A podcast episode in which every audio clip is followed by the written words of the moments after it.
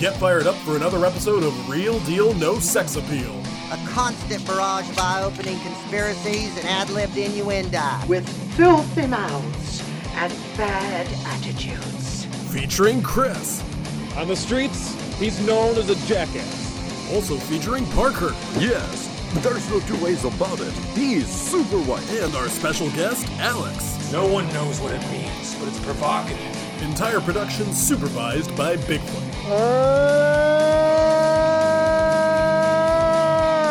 Now, let's join the boys for their latest episode.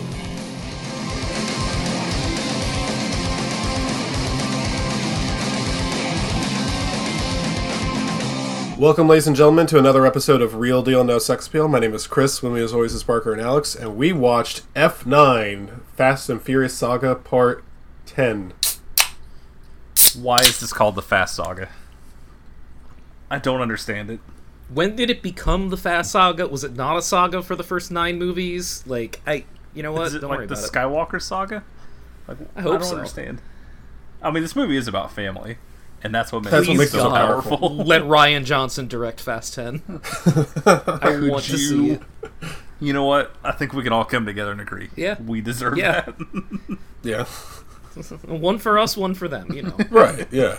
Can't believe these SJWs are ruining the Fast and Furious. Oh, in that movie, in that movie, Charlize Theron will have purple hair. I'm in. That'll awaken something in me. Let's go. Yeah. Uh, you know who thinks that's a regular color? Okay. Uh, Not this early, Alex. All right, Parker. Do we have any news?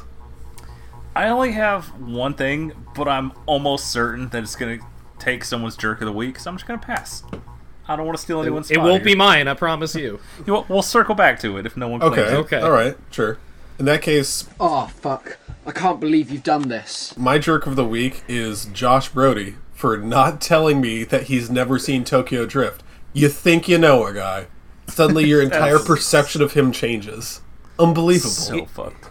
Indefensible for a listener of this podcast. Like- we can't afford to lose many of you, but if we do, we hope this is the reason. like we're in the Wait. theater watching this, and Lucas Black's on screen, and I'm just like, look, but it's a oh. Talks with the. It'd be great if he was like a really big like CSI New Orleans fan or something, and like like ah yeah that guy. He always has Yeah. his shirt off. Alex, who's your jerk? All right, so uh, you know, relationships are all about equality. Yes. Oh fuck Uh, this week, I've decided to make my jerk of the week myself for an event that transpired about six hours ago. All right, so I want you to take your brain and I want you to put it in like one of those froyo shops where like you know it has like all like the different things and like you just go up and put the toppings on yourself. It's got like 15 different flavors of froyo all in like soft serve dispensers. yeah. So we go in there. She sees one she wants to try, and is like, "Where are the spoons at?" I, looking around for the spoons, instead see a fake potted plant that has like the little ridges on them that are like the little spoons on top of a drink cooler, and she's like four foot eleven. So I'm just like, "Yeah, they're up there." So she walks over, like starts pulling on it, pulls on it a second time, turns around to me, and loudly goes, "These aren't spoons. This is a plant." Right as a group of teenagers walk in. it was literally like fucking Radiohead coming up to make fun of Scott Tenorman, dude. It was incredible to see these fucking teenagers that cannot hold their laughter as I made her pull on a plant thinking it was a spoon. Well, in a similar vein, my jerk of the week was almost my girlfriend. Because we're sitting through the 47 fucking trailers before this movie starts.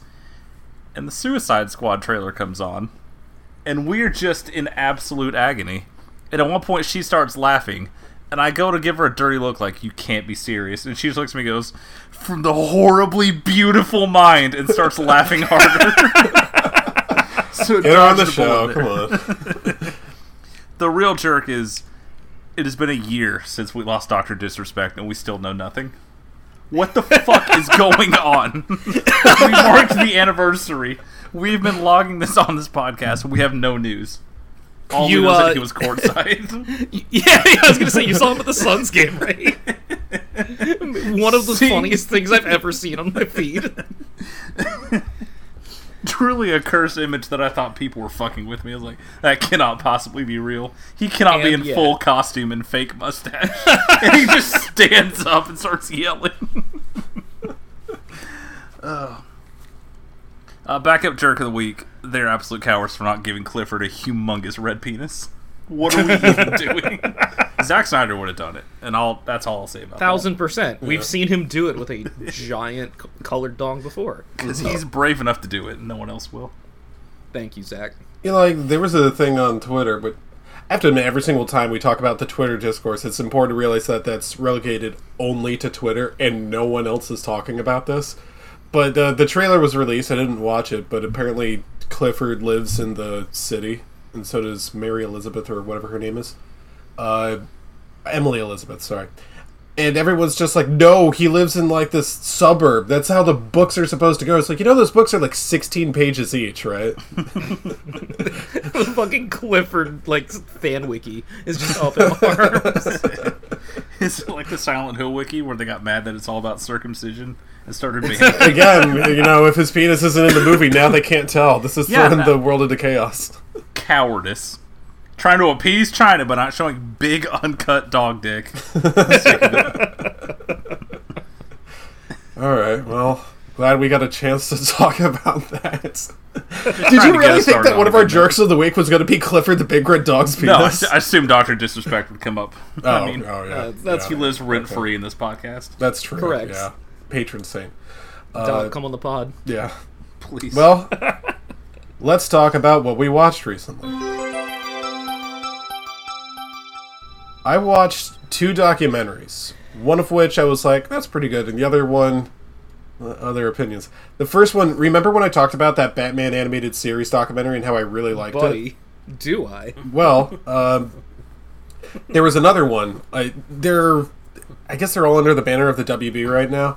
So it was like, and I was like clicking around on YouTube. I went down the rabbit hole. It's like I'll have this in the background while I'm working. This is called Secret Origin: The Story of DC Comics. yeah, correct. Glad you you uh, stepped up. Uh, you know, swung at your own pitch there. I, I appreciate it. Yeah, well, I have to admit I've never been a comic book guy.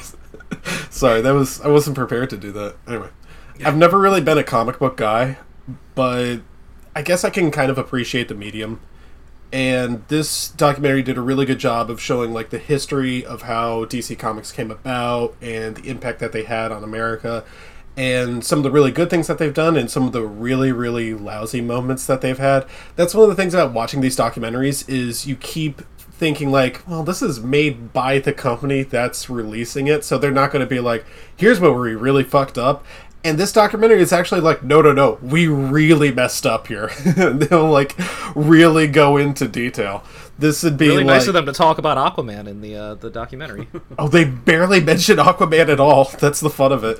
Uh, but they talk about like the really dark moments of uh, DC. When I say dark moments, would be like, yeah, we just didn't have any ideas So like the lamest shit is coming out. Uh, I will say that one guy who's like, who released that book? Parker, you may know him. It was some famous guy released some sort of book talking about like invasion of the human mind, about how evil comic books were, and how oh, the Joker. and how Batman and and Robin must have been gay simply because they lived together, and uh, and apparently it is bad to be gay. I guess, but it was released back in the 1950s, so I guess people's attitudes were the way they were back then. But um, anyway, I don't know. I I thought it was interesting.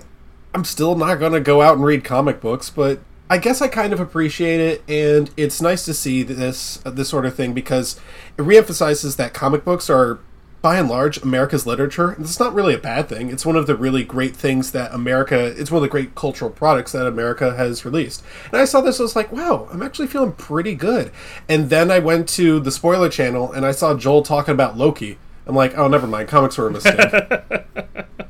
Yeah, yeah. Yeah. Loki fucking sucks, man. I've never watched a single episode of any of this Marvels. I've seen all of it. Mm-hmm. I've Well, guess you're gonna have to read these four thousand issues. right. you so that's get the around next Shenron wants you to be up on the lore. His power is vast and mighty.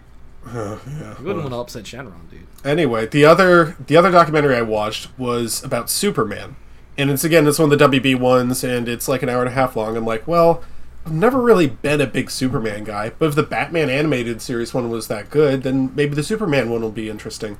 So I'm watching it, and uh, I'm I'm sort of like halfway paying attention, and it gets to the part where like his creation. I was like, wow, this is really interesting. Like Superman was a big hit when it was released, and that's the reason that he's still a cultural icon today. Is he really started out strong and just continued and continued, kind of like Mickey Mouse.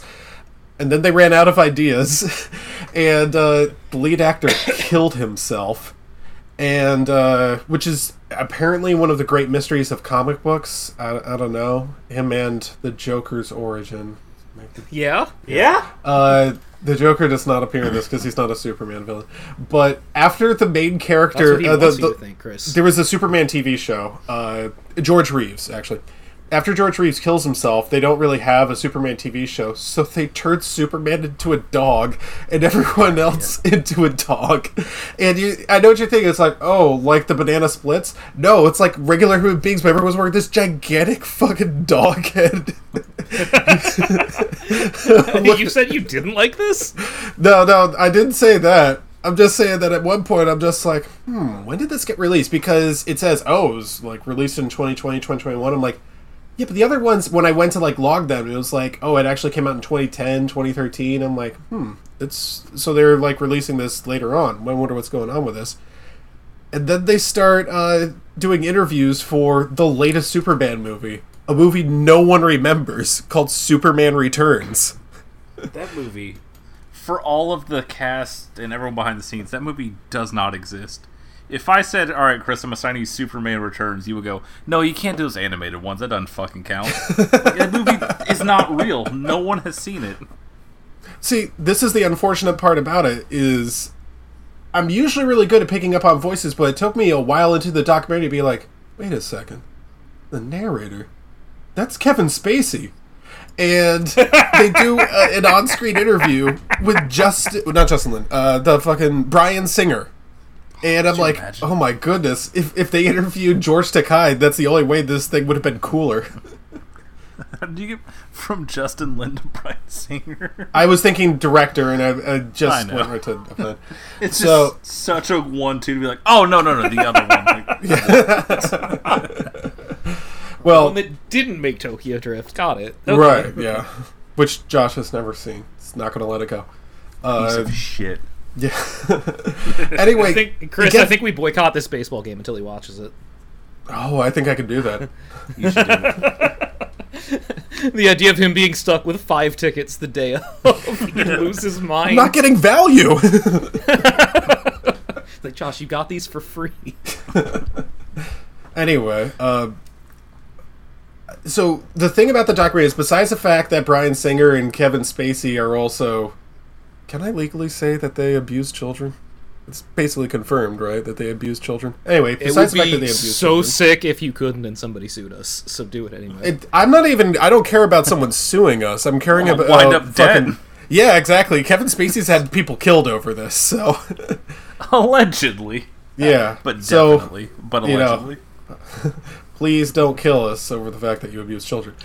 It's also the fact that Kevin Spacey was in Superman Returns as Lex Luthor, and Bryan Singer directed. Uh, both. He was the executive producer Man. of the documentary, and he directed uh, Superman Returns. that can't be worse than Jesse Eisenberg, right? Actually, dude, they showed I don't know clips from Superman ask. No one- Returns. no one's seen it. the bits and pieces I saw from Superman Returns, Kevin Spacey is not giving his A game here. I've seen the wrong meme like 15 years ago. That's it. That's that movie's Oh, yeah, lasting impact. There's Even I haven't seen that meme, but they showed it in the fucking documentary. I was like, oh, I'm not gonna watch this. Well, no, I'm not. Anyway, so that's it for documentaries. I was like, okay, forget this. I'm not doing this anymore. So I moved on to the list. What a good decision. And stop. now, This is the glue holding our show together. I know. Chris just watching dog shit movies because some random dude on the internet says he has to. uh, that random dude on the internet is me. so hey, look. Well, I put Baby Geniuses on here. You think I'll watch it? I'm sure he already has. Just like that's a free check mark. Thank Yeah. you. I'm I'm gonna skip over Tombs of the Blind Dead because there's not much to say there, but I will talk about the original Japanese version of Dark Water.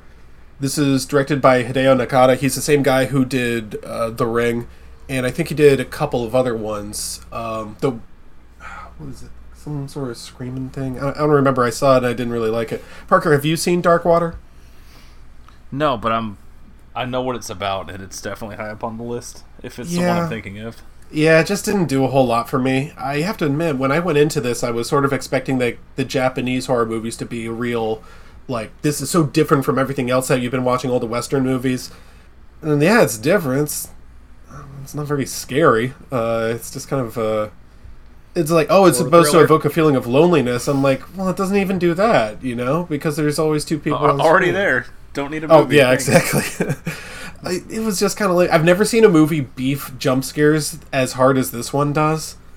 Like there's a scene where the girl's like leaning over like this tub full of water and some hands come out and like they play the sound at the wrong time and you can like see the hands before they pop out and drag her down and you're like, oh come on. And it's just I don't know. The moral of Dark Water is pick your kid up from school. And it's like I would have done that anyway. That's like what people do.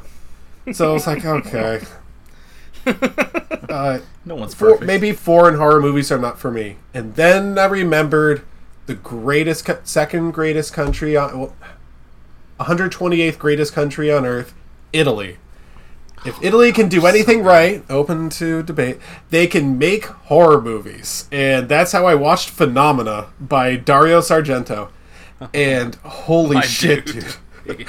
yeah, dude. Phenomena fucking rules. That's oh, the that's thing. you were torrenting. Okay. No, no, no. I was. Oh yeah, now you know. so here's the thing about Phenomena.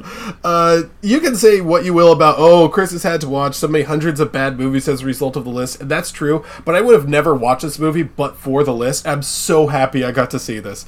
So it stars Jennifer Connelly, who was my first celebrity crush when I was about six years old. Uh, she's in this. I don't know if you guys have ever played Clock Tower. Apparently, this movie is the basis of that game. Jennifer Oh, Con- yeah. yeah, it- she. It's almost like a one to one thing. It's about a girls' school in I, I, I assume Italy, and she's being stalked by some sort of deranged killer, and she can also control the power of bugs. so she's kind of like uh, Weevil Underwood from Yu-Gi-Oh. God, Yeah. dude, that assignment has paid off more than anything else in the history of this show. It really has. I, I have to admit, Jennifer Connelly's pretty good in this. She's only about 14 years old, but she's Uh oh. she's like a real actress you know she's she's lending a lot of uh like she's acting better than most of the adults in this movie which is tough when you're you're an american and you're working in a foreign production but she does a pretty good job uh i wouldn't say so much like there's gore or anything but like it's pretty scary and things are interesting there's one part where she's like out on the courtyard late at night because she's sleepwalking i think I think she like suddenly wakes up and she's looking around. And it's like really dark. It's really lonely. It's really scary. And then all of a sudden, Dario Argento gets a big gets a great idea. Is like, this is what I'm to do. dude. It's so fucking stupid, dude. So he plays this song, He plays so much and it just keeps going. And just like later, there was a quiet scene that this fucking shit starts playing. Now, Alex you may be wondering, what's the name of this song? It's called Flash of the Blade, and it's by Iron Maiden. Nice. There are no swords in this movie. Why would you take this album's like, or this album has like five songs they play every single concert? I'll just take this B side. It's fine. Put this in my movie that has nothing to do with swords. It's about a bug lady. Put the sword fighting song in. He plays that So song cool. again later on too. It was like my favorite thing. I so as soon as I heard it, I laughed long. so hard. This is why I love Italian horror. They're just going to start playing speed metal for no reason. I love that you just posted that clip in our Facebook group, and I just awoke fully like, You you didn't tell me you were watching this, Chris. I gotta say. It was so fucking awesome. Uh, Alex, if you like Clock Tower, then you'll probably like Phenomena. Also, if we ever like have a quiet moment on the show, then you know. I like how you took the time to torrent that. I was like, um, I could just send you this song. Well, no, it's I've had it there's on my a thing iPod I since I was to like do. 15, There's- dude. there there was a thing I had to do. I actually bought it on iTunes because I was like, this song I actually kind got of slaps. multiple speeding tickets to this album in high school. Don't worry about it. I'll hook you up. Uh, let's see. What I'm going to talk about very, very briefly, I watched a movie that either goes by the name Dead of Night or Death Dream. No one watched it, so it doesn't really matter which one. Came out in the 1970s, so Hey, you can pick, dude. yeah, came out in the 1970s, so I knew it wasn't going to be good. And it was directed by Bob Clark, so I'm like, oh, like two negatives make a positive. It's not the way it works in cinema. Uh, I'm only going to mention this because of two things. One, you should just watch The Guest instead. And I know what you're thinking, Chris. You can say that about literally any movie, but this one in particular, because it's kind of like it's trying to do that. Uh, the other thing is like this guy, he comes back from Vietnam, but he's dead the whole time, and uh, he's like really creepy and stuff like that. Um, there's, I just want to talk about one scene that really got me. He's sitting alone in his room in like a rocking chair, just going back and forth, you know. And his parents are like, "Oh, hey, your your old girlfriend is back. She's here to visit you to go out to the movies and neck in the back of your car, whatever." And he stands up in his room alone with the lights off, with sunglasses and black leather gloves. Same though. I was like, "Holy shit! I'm ready for this fucking movie." All right, so And you that- weren't. yeah, no, it was just kind of turns out. boring.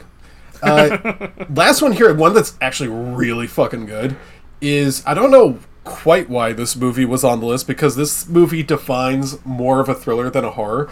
But uh, you guys, you guys ever see Duel by Steven Spielberg? Holy shit! I have not. Do No, tell. but I've heard nothing but incredible things. It looks so Steven Steven Spielberg's first movie, 1971. Stay with me, just because it was released in the 1970s. Because Jaws was also in the 1970s, so it turns out Steven Spielberg was the only one who knew what he was doing back then. Duel is it was originally a TV movie, and they expanded with some scenes for uh, theatrical release. This is like a real ass movie, and it's one of the best car chase movies I've ever seen. It has better car chases than two than half of the Mad Max series. I'll put it like that. Better than Mad Max one and three. Better than Bullitt. Better than uh, geez, a whole lot of this is in the, like the upper tier of car chases in movies.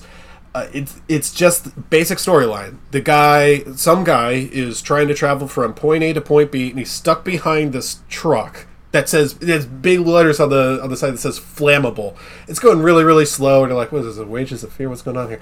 He passes the truck, then the truck passes him, then he passes the truck, and then the truck passes him and cuts him off, and it's like going really slow. And the they're just going, you know, playing that sort of game. Then the truck tries to like wave, come on, you want to pass me, go past me. And the guy gets into the other lane to pass him, and a car is coming right at him. So he has to get back. He's like, holy crap, that guy just tried to kill me. And then he finally does get a chance to pass him, and that truck legit is just like tailgating him, trying to actually kill him. And that's the entire movie. It's just him versus this truck. You never see the other driver, you just see the truck. So it's like the truck is the villain here. And it works wonderfully. I've never seen a movie just do it this simply, this well. And apparently the whole thing was shot in 12 days. So, and here's the thing that's even more amazing Steven Spielberg was fucking 24 years old when he directed this. Just immediately above his game for anyone of that age, you know? Uh, is there anything say? I don't think there was anything I'd call a problem. I guess maybe the diner scene goes on a bit too long. Uh, that's about it. Great crash at the end. I I highly highly recommend Duel. Uh, I guess it's a little bit.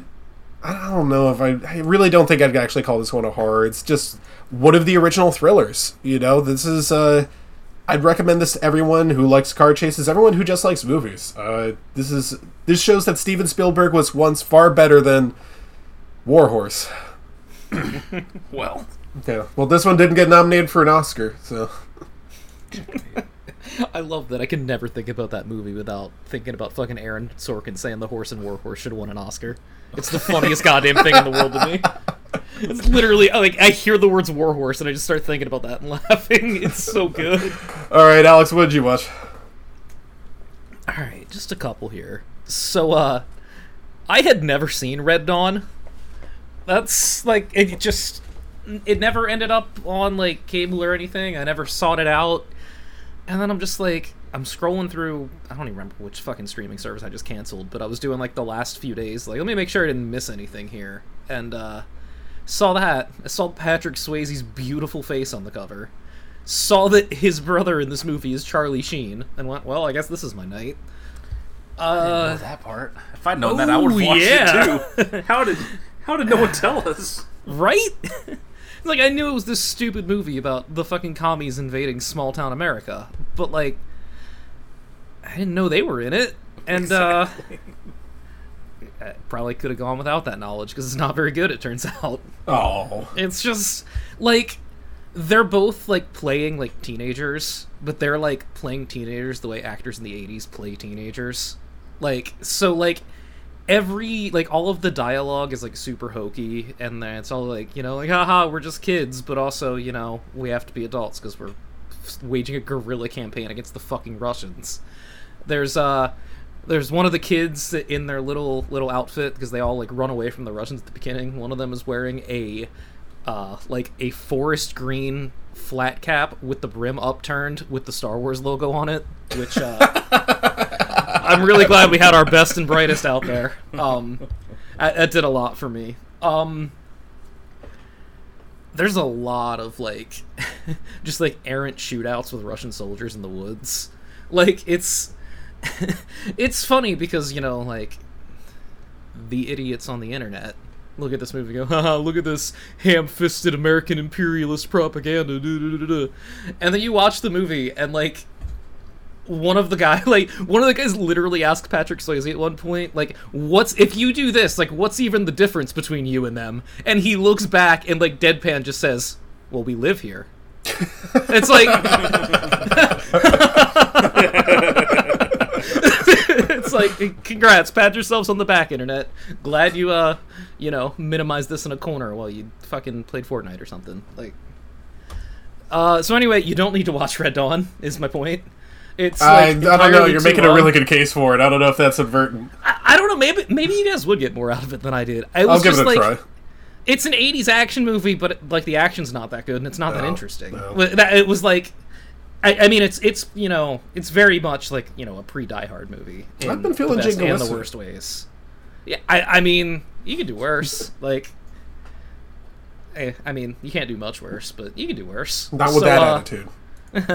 so that ends and it's like and uh i'm like thinking about going to bed because it's like 3.30 in the morning. And then the streaming service just decides to show me next up killer man. And i was like you know what? Fuck it it's time. Parker you want to talk about mo diamond?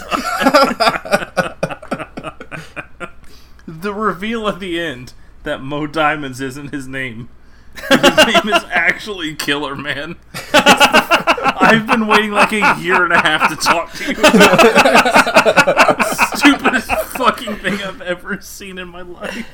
this movie is so close to being good despite that premise and that cast because like it looks like a Safdie brothers movie but it doesn't have any of the interesting parts. It's just like people walking through like red and green flashing lights in a nightclub and then a gunfight that's like way too brutal and then people walking through some other like extremely washed out back alley of new york and then another gunfight. I uh i really really enjoyed the fact that he's introduced to his pregnant girlfriend because you see chris he has amnesia. He doesn't remember anything. We know everything about him but he doesn't. I like these movies. Yeah. So we're introduced to his pregnant girlfriend. His personality immediately shifts into I have to protect her, I have to get her out of here. And then 10 minutes later she gets shot and killed. Like Fast movie. it's literally like fucking 10 minutes, dude. It's so funny. Like he comes back, he's like his buddy's like explaining to him like who he is and like what he does and stuff. Like they go to a club, he has sex with some random girl, and then he finds out all this stuff about his life. And like, don't worry, it's not a point of conflict because she gets shot in the baby and killed. So we're good. I like it's weird because like I kind of don't hate this movie and like I don't hate Liam Hemsworth in it, but it's not that good. Like it should be a lot better than it is, which should make me dislike it. But like, I was kind of good with just uh watching Mo Diamonds run around. What a character name. It's incredible. It's Better than Boys with Dave. it's, it's the reveal of like obviously it's not his real name. It's actually Killer Man. Like, oh, you got me.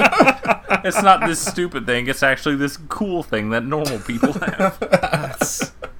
It's- it just it really is it- it's it's the most like fucking ripped off Safdie Brothers like it thing I've ever seen in my fucking life and it owns I mean I'll watch literally any movie set in like grimy New York like literally anything do not care about the premise please don't find something that's gonna hurt me with that Midnight Oh. Cowboy. um We'll, we'll catch up real soon, buddy. yeah. but yeah um shame about the runtime yeah. em- eminently watchable for both the right and the wrong reasons That, So uh, this that point- runtime is. I remember Mo Diamonds. I remember Killer Man. I remember. Why is this like two hours? That's Yeah. it. Everything Yeah. else is gone. Yeah, pretty much. Um, so like credits roll on this, I immediately pass out on the couch. It's like five thirty in the morning. I'm awoken an hour later because apparently after this, Serpico just started playing, and I'm woken up by Al Pacino just fucking screaming. So uh, that was pretty great. Don't have anything to actually add about Serpico because I turned that shit off and went right to Actual Dead. But you know. Um, and then uh about what three and a half hours ago, I was like, "Oh, I got some time. Maybe I'll squeeze in Tenet tonight." Have either of you guys seen Tenet yet? No. no, I'll get there eventually. Yeah. So I've got a lot, a lot, a lot of thoughts. Um, I'll try to keep them to a minimum, especially if I'm talking to people that haven't seen it. Not for spoiler reasons, because the entire movie is like people going forward and backward in time. So like you see half of the movie twice anyway. But uh, two and a half hours is a big ask. It's a oh big fucking ask for this movie. Like an hour fifty, I'm with you because there's like a lot of stuff going on. They do the thing like I just said, where like they show you a scene and then they go through the little like like time portal thing and then they show the scene backwards because they're like interacting with the scene in a different way and it's like really cool and thoughtful and like every nolan movie is just boring for 45 minutes inexplicably in the middle because there's like a really cool opening and like a really cool ending and then it's not just not a lot going on in between like it's one of those movies that like I'm sure if any normies fucking saw this, they would be like, "Oh, that didn't make any sense. That's fucking stupid." But like, it's one of those movies where for half of the movie, it, it's like very much a okay. It doesn't fucking matter that this doesn't make sense. Like they're just it's just cool guys doing cool shit. We'll figure it out later. And then they actually go through and explain fucking everything in reasonable detail, not in like a expository way, but like a like th- th- they're you can obviously use your brain to find loose ends. It's a fucking time travel movie. Like it's gonna happen no matter what. But like all of them are kind of reasonable in this. Like it's really well made. Like there's a reason that Christopher Nolan movies work. Like I couldn't watch a Tenet every eight months, but I can watch one every three years, and that's like. It, like it's it's super stylized the action's great the performances are great you're not like totally satisfied by the ending, but you're not supposed to be. That's kind of the fucking point. Like, it's one of those movies that I'm sure like would hold up on a re- like on a rewatch. You'd like it a lot more because you'd notice all the little things that Nolan's doing with it. But also, I felt watching it like the same way. I felt, have you guys ever like played through like a, a reasonable length video game and been like, man, that was cool. I can't wait to do like interact with that in a different way on the second playthrough, knowing full well that you're never going to play the game again, so you don't have that kind of fucking time. Yeah. yeah. Yeah, that's Tenet. Like, there's a fucking scene where they're on a boat and they're clearly traveling like forward and backward in time, like simultaneously, because of the way the scenery's moving. And it's like, man, when I get all the answers, this scene's probably sick, but I'm never watching that shit again. like, that's just not By gonna the happen. time, the time you ever rewatch Tenet, you'll have forgotten everything about Tenet. Exactly. And like, Love that It's- for you. it's a cool movie. Like I liked most of it. I was bored for a while. Like when you said uh, when you asked me how much longer I had to go, I assumed I was past the two hour marks. It was building towards like the climax of the movie, and there were forty five minutes left because there's a second climax after that. So Jesus Christ. What about But, like, second it's- climax?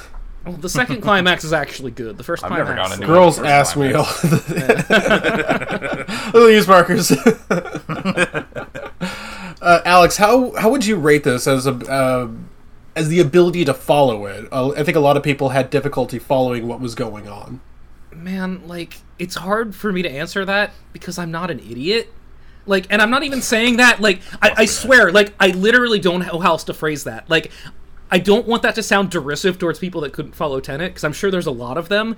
But like, it's a movie that I went into with a very active brain, and therefore, like, I wasn't gonna lose anything because, like, it's a Christopher Nolan movie. I know what I'm in for. I know I'm rewarded for paying attention. So, mm-hmm.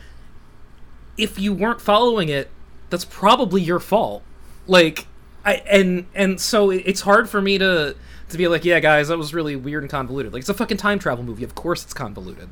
And like, I think if you jump in like with your notebook out and from like scene one are trying to write down everything to establish the continuity or something, then you'll definitely get lost. But also, if you watch this movie like that, you're dumb. So like, I, I don't really have anything to say to you. Like, I, I, I like I completely understand how someone could get lost with this, especially if they were, you know, on their phone or something. There's probably a reason that Christopher Nolan made such a huge fucking deal about wanting this to be in theaters because you really need to not be distracted while you're watching it.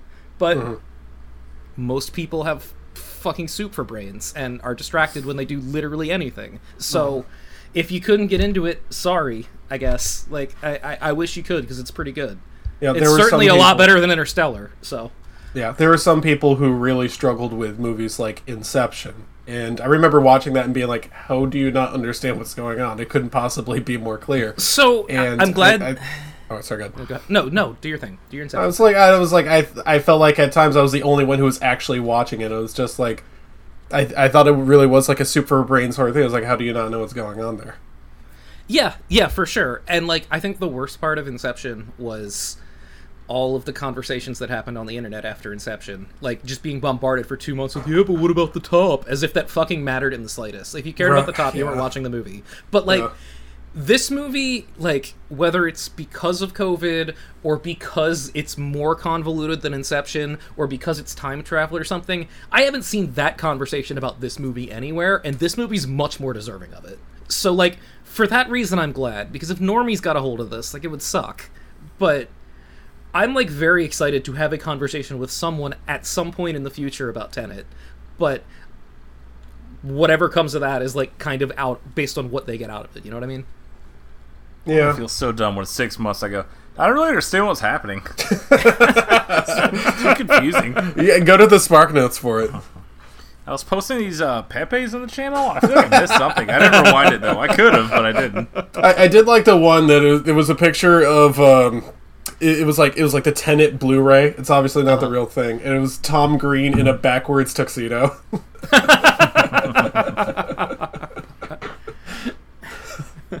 See, that's good for the whole family. Everyone yeah, loves that. There we go. All right, Parker, what have you got for us? So I found an old note I had of old assignments. I was like, okay, I watched all this. Oh wait, there was a good movie on here. Oopsies. So I put on Braveheart. My first thought was, what the fuck? This is three hours. My second thought was, man, this could have been six hours. This movie's so fucking Yeah, good, dude. yeah. Fucking love that So movie. good. like I've known the beats of it forever, just because you know back in the '90s, a Yeah, big movie yeah. would just live in public conscious for like five years. Mm-hmm. Yep. So like, I knew all about it, but still, like knowing what the ending is, having seen it parodied a million times, I was fucking locked in, dude. It's so fucking good. Turns out uh, Mel Gibson's pretty good at acting and directing, uh, amongst other things. There's a reason why I like this guy. Yeah, we know. I want to be specific about what that reason is. No, it's fine. Yeah. Fill it in. Uh, so, was your favorite uh, character uh, Steven, the Irish guy? Oh my god, dude! There's a I scene. watch a Sorry, go four-hour movie about Stephen the Irishman. There's a there was a moment where I had just graduated from college and I was living at home, and my brother had just gotten back from some ROTC thing. And no, it wasn't ROTC. I think it was actually full on National Guard. He got back and he got back at like eight in the morning. For some reason, I was awake too. And he came in, didn't say hello to my parents or anything. Just sat down on the couch, and I just turned on the TV and immediately put on Braveheart. We didn't even say hello to each other. And we just sat down for three hours, didn't even eat breakfast, and just watched Braveheart. And the scene that really sticks with both of us is uh, Brendan Gleeson and uh, and uh, Mel Gibson are fighting, and Gleeson just clocks Gibson and he falls down. This is like right at a point where they really need to, you know, be at their A game to defeat the English. And Stephen the Irishman just looks at the sky and goes, Jesus. So he, Henry and I do this to each other all the time. Jesus.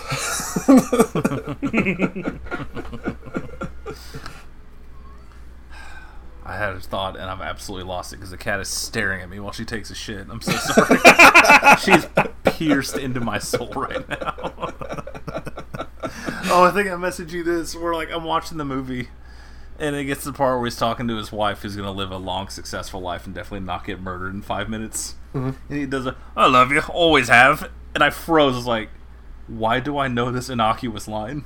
And then that turned into me googling, going, "You're right. I should watch BASEketball again." I don't know why that stuck with me. but them doing that line read while that kid's dying in front of them. Yo, I had- my memory. I had pizza with Gabby the other night, which is how she told me about Josh's Panera coffee hack. and uh, you know what?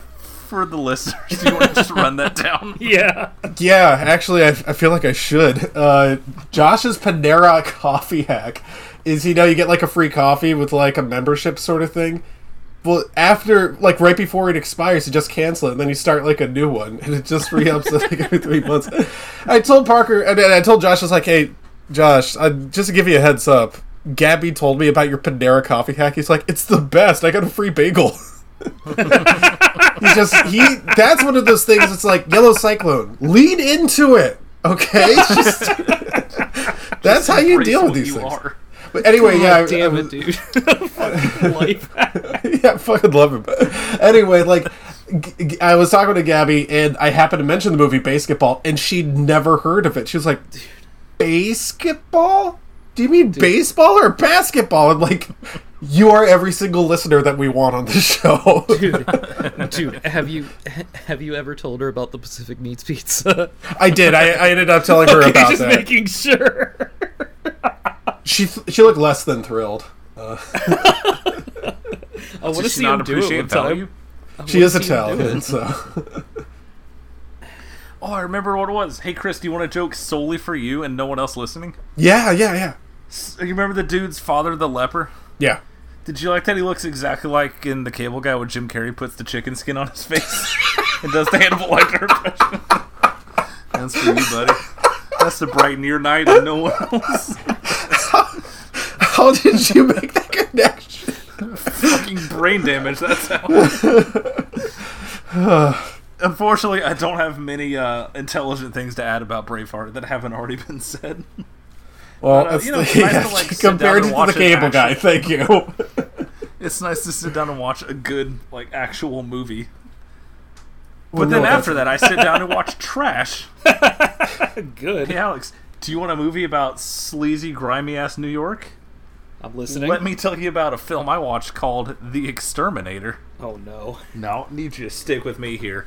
So you look at the cover, and it's just a guy shooting a flamethrower, right? Yes. You hit play on this movie, starting in a Vietnam flashback, oh. just setting the tone There of we what's go. happening. Spoilers: does not go well for our hero's platoon. Immediately get captured by the Viet Cong. A uh, couple of them get.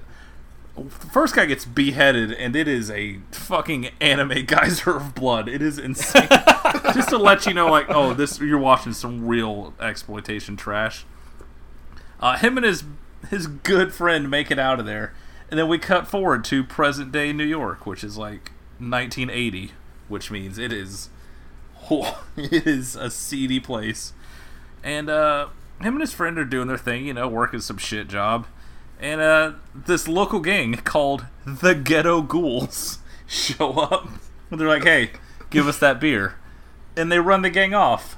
But the gang remembers, and so they show up, jump his friend, and paralyze him.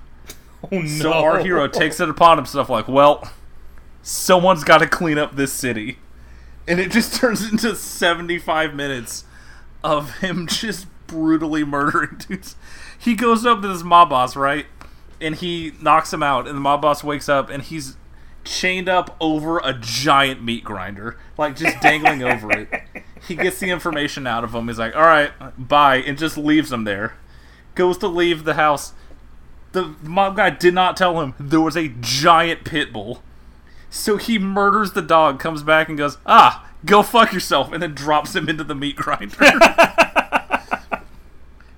It is incredibly good and also disgusting.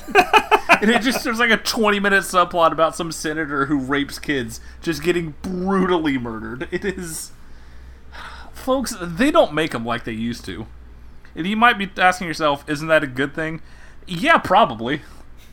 Do we need a scene where his, a scene where his best friend on life support's like, just fucking kill me, dude? So he pulls the plug on him, and then he gets attacked by the police chief, and then goes to murder more ghetto ghouls?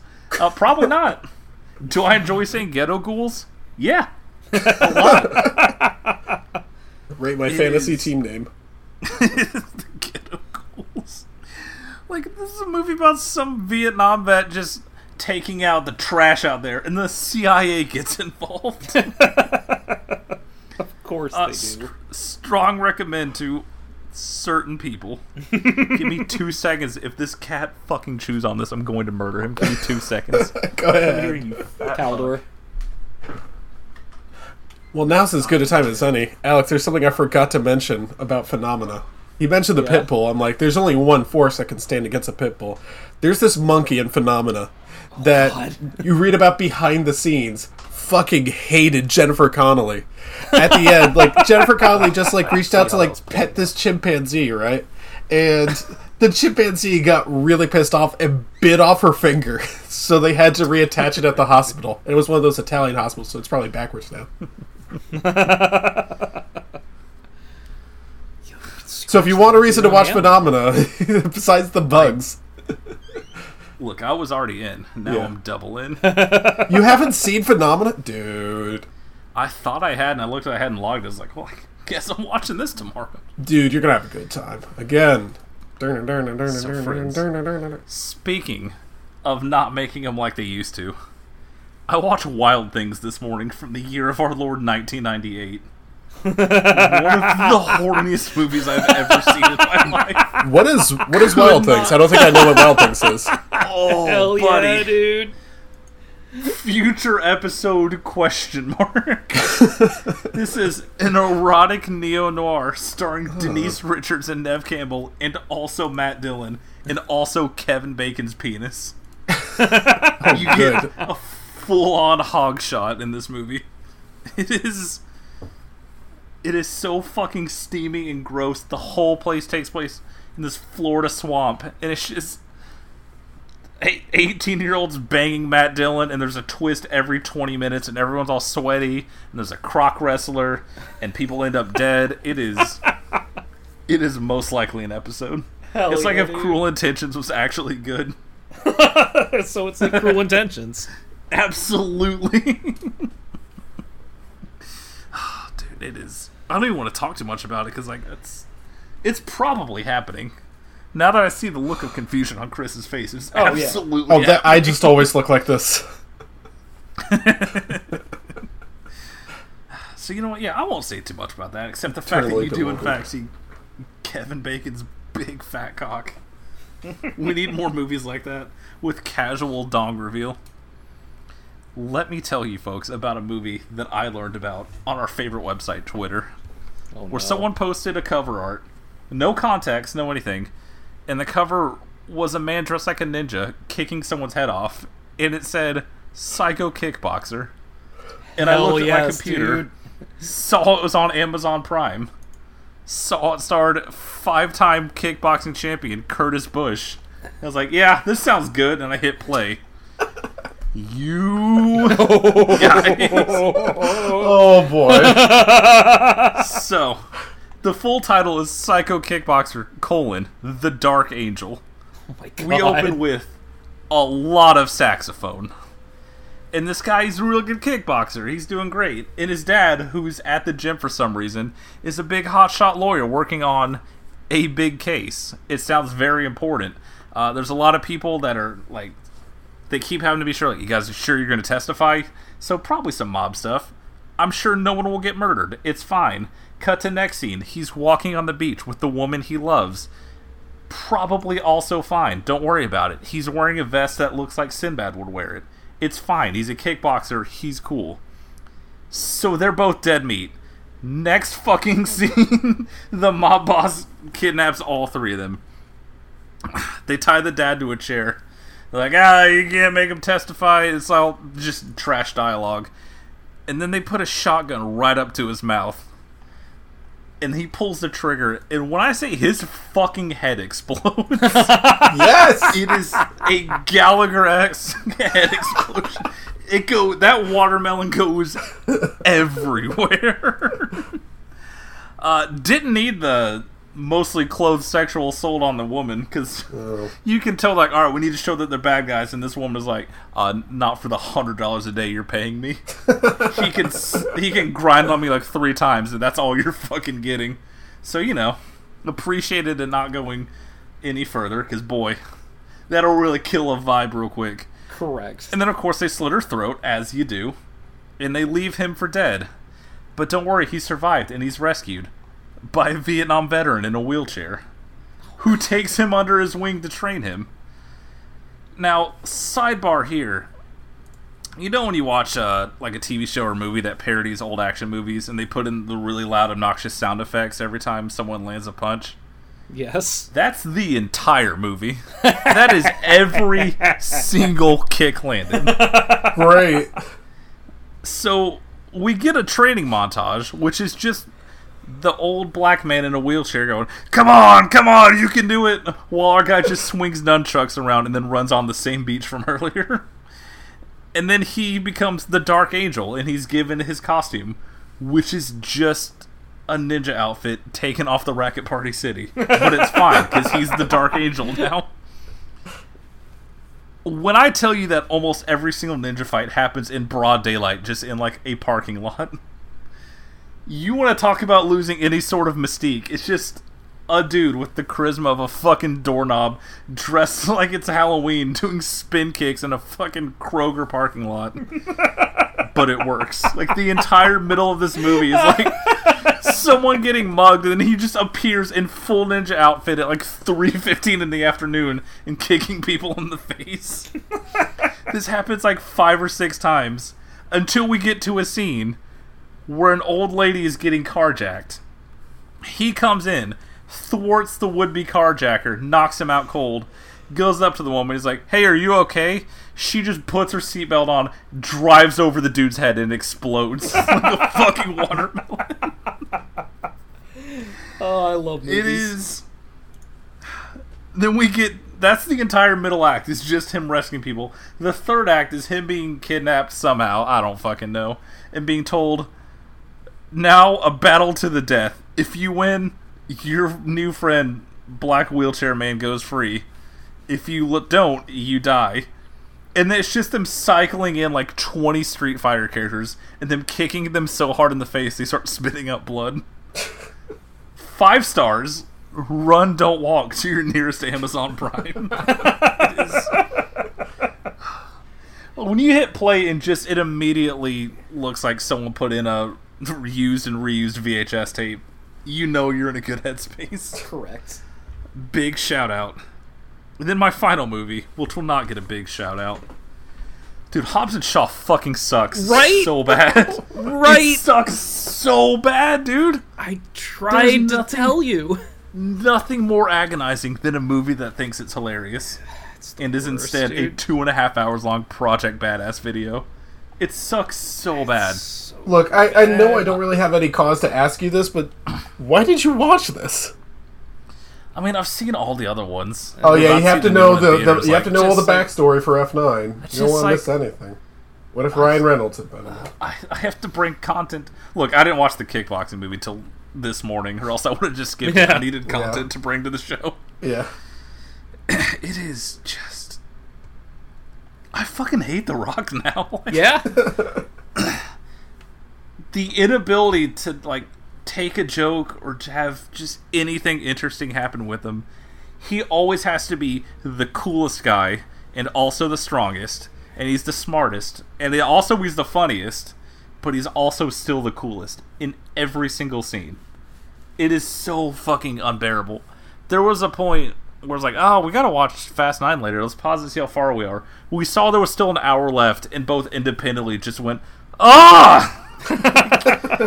it was a guttural reaction of like, "There's no way There's no way we still have an hour of movie left. It feels like we've been here for days.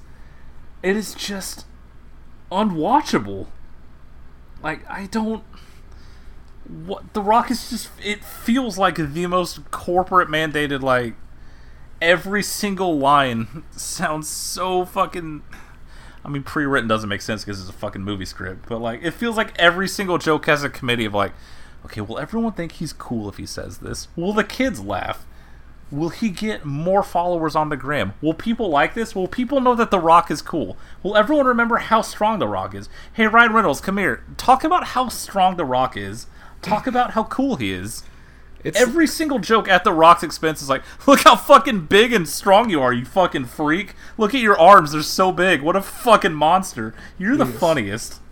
it's like if Robbie Mook directed a movie, dude.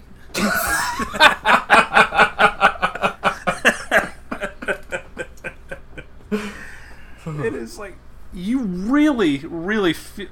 You don't realize how much you miss the melodrama of the Fast and Furious movies until you get one just with all of it carved out of it. Hey, Like uh, Vin Diesel is not a great actor, but he will get. He is the most earnest man I've ever seen. yeah, He will stare into that camera and give you those tears for a scene that does not deserve it. Meanwhile, The Rock is also. Don't forget, he's also the best father. His daughter loves him. He's such a great dad. The coolest guy. Look how strong he is. He can just leap from cars, do all this. Also, he's hilarious. I mean, Kevin Hart's here, but he's making fun of Kevin Hart because obviously the wrestler guy would be funnier than a professional comedian. Because look at him. He's The Rock. He's the coolest. did you uh, Agonizing. Did you appreciate that post-credit scene? No, I knew it was coming, and she's like, "Turn this off." I was like, "No." I want you to feel this. I want you to feel what's coming. now I'm stealing this observation from a different podcast, but it hits so closely that I feel the need to repeat it. Uh, do you remember like DVDs would have the Line-O-Rama thing where it's like, okay, this character is gonna stand here and like insult someone, and we're just gonna show every single take they did in a row, and it's all the different jokes back to back to back to back. Mm-hmm. It's every scene with Ryan Reynolds and Kevin Hart. Like, just fucking pick one and cut to the next shot. No, they just rattle them off, and that's the entire scene. It's it's, so It's brutal. agonizing. It's so brutal. It feels like homework. Also, the action sucks dick. It looks like if it looked okay, I could live with it. Like I've seen like decent action movies with horrible, unfunny quips the whole time before. Like that, I can live with that. The only fight that looks even remotely cool is the one at the end where Roman Reigns is just kicking the shit out of people. The, the Samoa scene's real good. That Yeah. should have been more of the movie. Like that scene happens, I'm like, fuck yeah. And then they leave and go to have another battle. I'm like, no, just fucking end it. Ah, I'll reconnect with my family. Alright, let's go fight the robot man now. Like, fuck off. And also the need like, oh, uh, Jason Statham, his sister, who by the way, at least 25 years younger, if not 30, like, absolutely go fuck yourself trying to tell me they're brother sister. Absolutely mm-hmm. not. but even moving past that, it's like, all right, well, he has a sister. Like, well, obviously she'll fall in love with The Rock because he's the coolest and the smartest and the funniest. Like, why wouldn't she want to make out with him right now? It's like, I don't need this at Yeah. all. It sucks so bad. I look if you like Hobbs and Shaw, that's fantastic. I love that for you. But my God, between Fast Eight and then this, it things were looking real dire for this whole series. Which I guess you know what? Let's just segue straight into Fast Nine. Thank you, Justin Lin, for all of your service you provided to us. God, what would we do without him? Um, I did like that. Uh, I, I could have watched this movie with anyone. I could have watched this movie with you guys. Could have watched this movie with a woman who would have sex with me. Or I could watch this movie with Josh, who called Helen Mirren some old British lady. I can't believe he didn't call her Helen Keller. He doesn't know Feels who the Helen kind of Keller thing. is. That's a good point. She wrote the diary, right? Very important to his people. she would have been a believer. That's an all timer. It really is, yeah. All right, let's talk about F9, the 10th movie in the Fast Saga. So we start in 1989, uh, very good year, and Dominic Toretto's father, Jack, is uh, racing, and his two idiot sons, I mean, two normal sons, are in his pit crew, and uh, he's like, "Oh, I need some help," because like sometimes when you're racing, you have to stop racing for a little bit, and people have to work on your car for a bit. Which, or I have to tell you, if they did this in track and field, it would certainly change the name of the game. Anyway, his sons are like, "Okay, your car is good now." I. uh I guess. And they, he races away. That car fucking explodes. It gets significant air before it explodes. It is It's like part of that top wire thing, and then like goes backwards and goes forward again, and everyone just keeps racing around. They're just like, It yeah, is whatever. a complete skeleton of a car before it hits the ground. It's Yeah. so good. It's like the fucking scene in MacGruber where the van explodes. it's so uncalled for. Because you're watching, like, all right. I, uh, I mean, we never really saw his dad. I guess he dies in a. Oh my god! that thing is incinerated seconds after leaving the ground. So one of the cool things about this is I got to watch this with Josh. People, if you're listening to this, you may remember he's my jerk of the week. He's also one of my best friends. So he's watching this, and he didn't say this, but I could tell d- during later on when we were watching the movie because of what he said to me. He had no idea that this was supposed to be Dominic Toretto and also brother Jacob Toretto.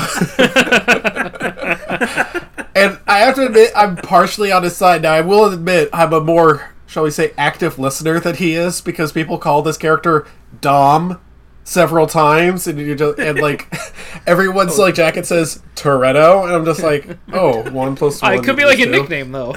Yeah, and but I have to admit, I am on Josh's side here. The, the, the kid that got to play teenage Dominic Toretto looks nothing like Vin Diesel at all. Okay, I would like to state for the record that no human being alive looks anything like Vin Diesel, so I don't think that they really had any options here. I, I know, I get it, but like, surely there's like, I'm, I'm not saying you have to use the Irishman technology here, but like, But look at what a picture. if we did? Yeah, look at a picture of young Vin Diesel. Try to find the closest amalgamation and get whoever this guy is to overdub. Because I will say, what this guy does is he does a very, very good vocal impression of Vin Diesel. Yeah, see, that's why Josh is an idiot. Because, like, there's no way that that could possibly be anybody else talking. Well, I don't think he. I don't know. I don't actually know if he talks a whole lot in this scene. There's a whole lot of uh, cars going by really fast. So you don't hear a whole lot. I did think that this scene was particularly funny though because uh, after his dad crashes, Dominic Toretto's trying to run onto the track and he's being held back, and they're doing like the Zack Snyder slow motion thing, and he's yelling at the wreckage, "That's my dad!" I'm like, what? Even Josh knew that. I really, I could not stop thinking about what if they did like Rise of Skywalker and they just took like old, old Vin Diesel footage. so it's just like him from Pitch Black wearing the goggles, and be like, "Yeah, just it up there." Well, speaking of Pitch Black and uh, that killer character, uh, I, I'm actually looking at Wikipedia right now for notes on the progression of the plot, and Wikipedia, source of all knowledge, confirms a debate that we had before we started recording. After the crash, dirty rival racer Kenny Linder has an altercation with Dom, who nearly beats him to death. All right, that's not canon. It's on Wikipedia. As I know, It's as the canonical. only, It's- it's as on the the only wiki. college student here. It's- Nothing no. on Wikipedia is citable in a paper. No, it's so, it's, uh, it's there. It's there. So I guess I have to rewatch all the movies. it's the only thing that notes. makes. Guess you have to rewatch Hobbs and Shaw to know what happens. So, Hang on a second. so Dominic gets arrested uh, for being very naughty, and uh, he, I guess, while he's in uh, prison, he meets some fun friends, and they tell him, "Oh yeah, if there's a hairline fracture in this like hose thing, then like the car could just spontaneously combust." And all of a sudden, I'm like, I don't, I don't know if I want to drive home from the theater now. It's literally the most angle of deflection moment. I know. That was such a weird moment. For like, are those the guys from Fast and Furious Four? Oh, they're gone. Well, I guess I'll never. know. 'Cause I'm not. I'm not rewatching that fucking movie. Yeah, yeah, Bombalo Fuego. I'm like, oh no. So, yeah, it seems like a bit of a problem. Anyway, he's like, well, Jacob, my white brother. Uh, I guess we might as well just start with it now. We have. we have to get into. it. Because it's so noticeable. They wouldn't do this if they didn't want us to talk about it. In, in the trailer, when they drop their reveal, like, "It's your brother," it's like, okay, so like a stepbrother or like a half brother or something. They like Something never like got that, yeah. along. Yeah. No, we're just told like no, that's they're blood brothers, and uh, you know, you figure it out. Like- Fuck yourself. They literally wrote themselves in this corner and then had to pay Jordana Brewster to come back because otherwise it makes no sense. I was going to say, yeah. Hey, wait a second. Why isn't she in any of the flashbacks? She is actually. She's in one of them. Oh, is she? Yeah. I forgot. Oh, I she was like, "Why is she here?" Like, "Oh yeah, sister." They haven't mentioned a sister in any of the forty flashbacks.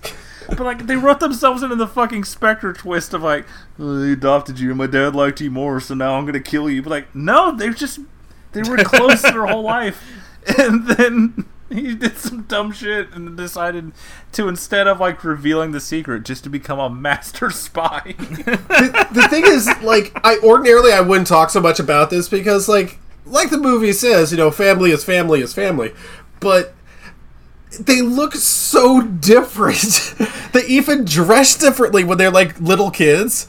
You got like little, uh, what was it? Well, generic POC, Vin Diesel, and the whitest kid you've ever seen with the whitest haircut. So this scene, like I said, takes place in 1989, and like ordinarily you try to be consistent, be like, what did people dress like back in 1989? What were their hairstyles in 1989? No one had this Richard Richard Spencer ass haircut in 1989. Just like we need a, we need a brother for Vin Diesel who's like calling card. It's his questionable ethnicity.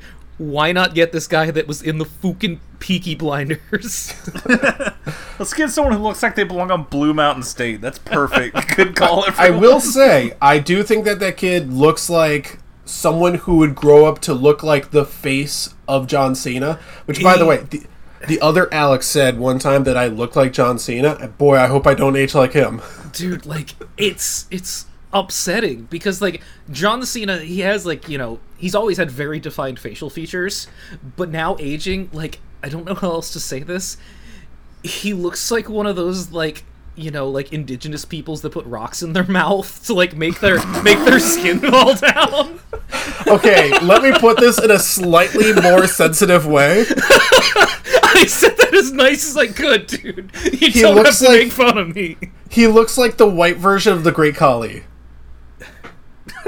How is that better It's not, I don't know. no one can stop the great. Look, for someone who's been a pro wrestler for his entire life, he could be doing a lot worse for himself. That's true. That's very, very true. In fact, He as made far as it pro past wrestlers go, he looks which is a- fantastic. yeah how how old is john cena It's not that old. early forties, I think. Yeah, something like that. Uh, yeah, I think so. yeah okay I, There's But no also, he his like 50s. He like carried that company for like a decade, so that's like 300 days a year. Oh, yeah. So you know what? yeah. Could be worse. Yeah, I just I'm just thinking back, and this is a scene that happens like way later on in the movie, but it's a flashback to when they're like eight and what four years old, and He's like, oh, look at this, the engine of 1970 Dodge Charger is like, if you keep it running right, this could run forever, like family. And little eight-year-old Vin Diesel, who is not looking at the car at all, he is staring dead-eyed at the cue cards off the screen. We, what, family is invincible, and he's just like that. Yeah, that's right, son. What about you, Jacob? And the whitest kid with the blondest hair. he just. uh, You expect the voice to sound like uh, Jeffrey from Yardale.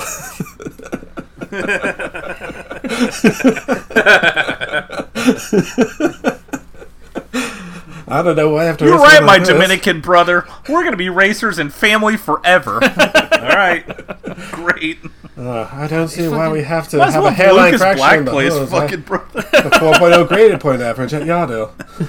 It's just it's so Hello, fucking- Dom. It's me, your other brother. Just the whole I thing is a Dave Chappelle white voice the entire time. you know, they're in the writers' room, like, okay, so we can never show the mother, right? We, we Right, can't even yeah. begin to go down this road. Which, you know what? They're brothers. They'll figure it out. Han's back right. from the dead, you guys. Don't worry about it. I love that it's obvious that they knew. Like, like it, it's like, like, like. Yeah, I, I mean, they- even they with the casting of fucking Vin Diesel's kid, like, like, like this guy That's- fucking yeah. looks a like John point. Travolta in the '80s. I'm thinking of that like a specific fucking movie cover where John Travolta's playing like that 80s singer or whatever, where he has like the fucking flowing locks. It's like cool. That's five year old John Travolta. I have no idea what that fucking movie is. I've never seen it. Yeah, yeah. He did actually kind of Yeah. have the hair. Yeah, I have to admit. Yeah, I don't know the movie either, but uh, Speaking not a of future people of episode. questionable Uh, ethnicity. Oh yeah. uh, so anyway, they the was after Dominic Toretto, who a note to Josh if he's listening is Vin Diesel's character.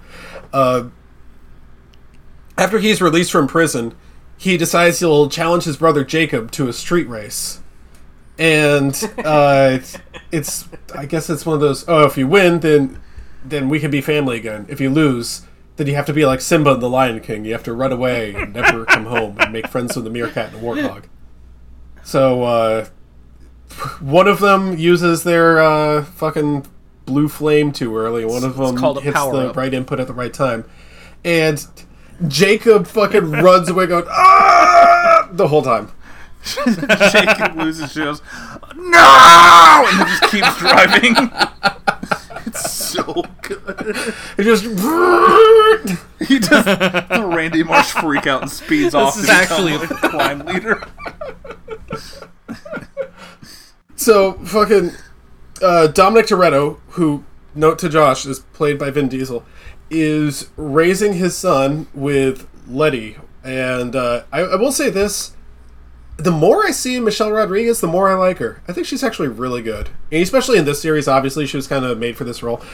It does kind of feel like she's typecast when she's not killing those dogs were asking Uh, it. it's like, yeah, she's the Bonzo of these movies. Uh, I will say that there are three people in these movies who like subconsciously make me like rub my biceps, and they're Vin Diesel, uh, The Rock, and also Michelle Rodri- Rodriguez. Because like every single time, I'm like, oh, maybe I should get back in the gym here. I don't know what I'm doing there. Uh, but she's a really, really great action star. But she can do all sorts of things. I, if I think if I were a director, I'd like cast her as a regular sort of like romantic comedy sort of role, and just see if she could do that without like roundhouse kicking somebody. uh, in this opening, Why, why would I want to lose the roundhouses though? oh well, If you- I mean, if you can roundhouse, you got a roundhouse. I know, but it's just like I want to see if you can do something where you don't do that. Anyway, so he's living on a secret farm away from it all and doesn't even have a phone. I don't know how he makes money or sustains his livelihood. I guess he just cuts down trees or something. And They stole like a hundred billion oh dollars. Like, right, I forgot. It's They've been a stolen while. a lot of safes. Sorry, I didn't Man, I- fucking rewatch Hobbs and Shaw to familiarize myself with the series.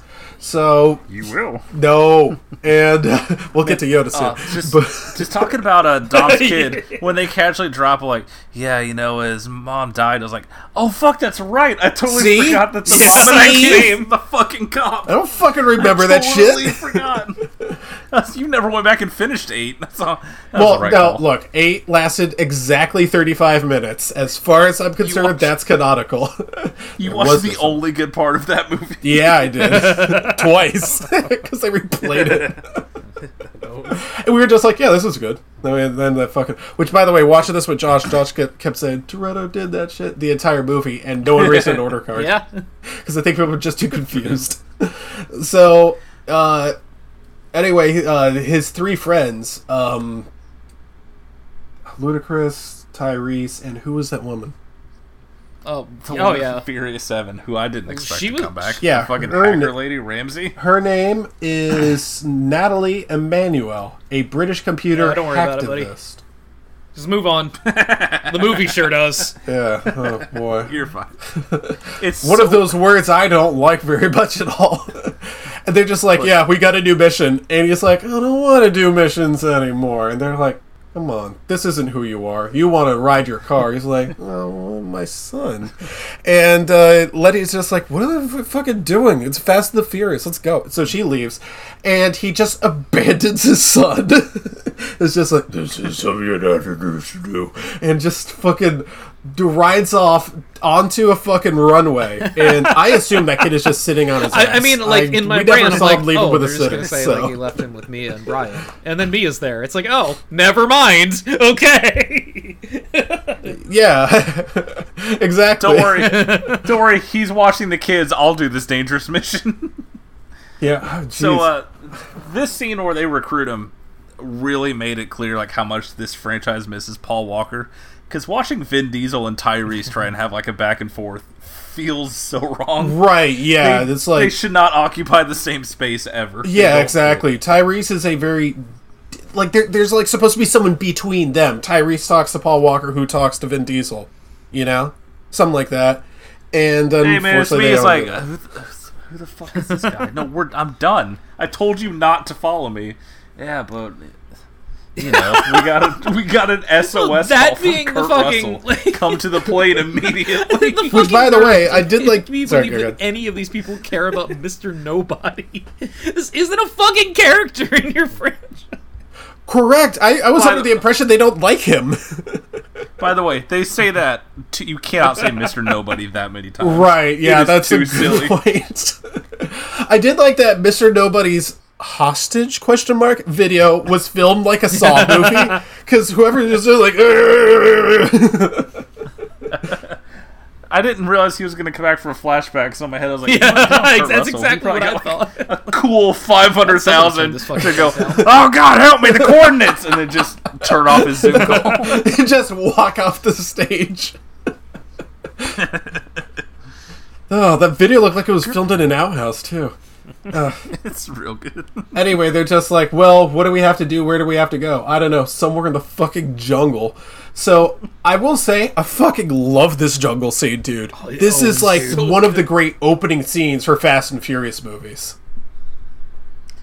So this is the part where I let everyone know that not only did I see it on the giant Cinemark XD screen, but I also paid extra Yep. for the D box seats, which are the seats that move violently while you're watching. Yeah. So I, as I am peeking, my body is shaking like I'm in an electric chair as they're driving over landmines, and I've never been happier in my life. Holy shit!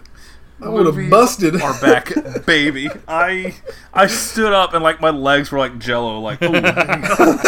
After two and a half hours, like the entire last hour of just nonstop magnet cars throwing other cars around. yeah, dude. I was literally yeah, dude. shook out of my core.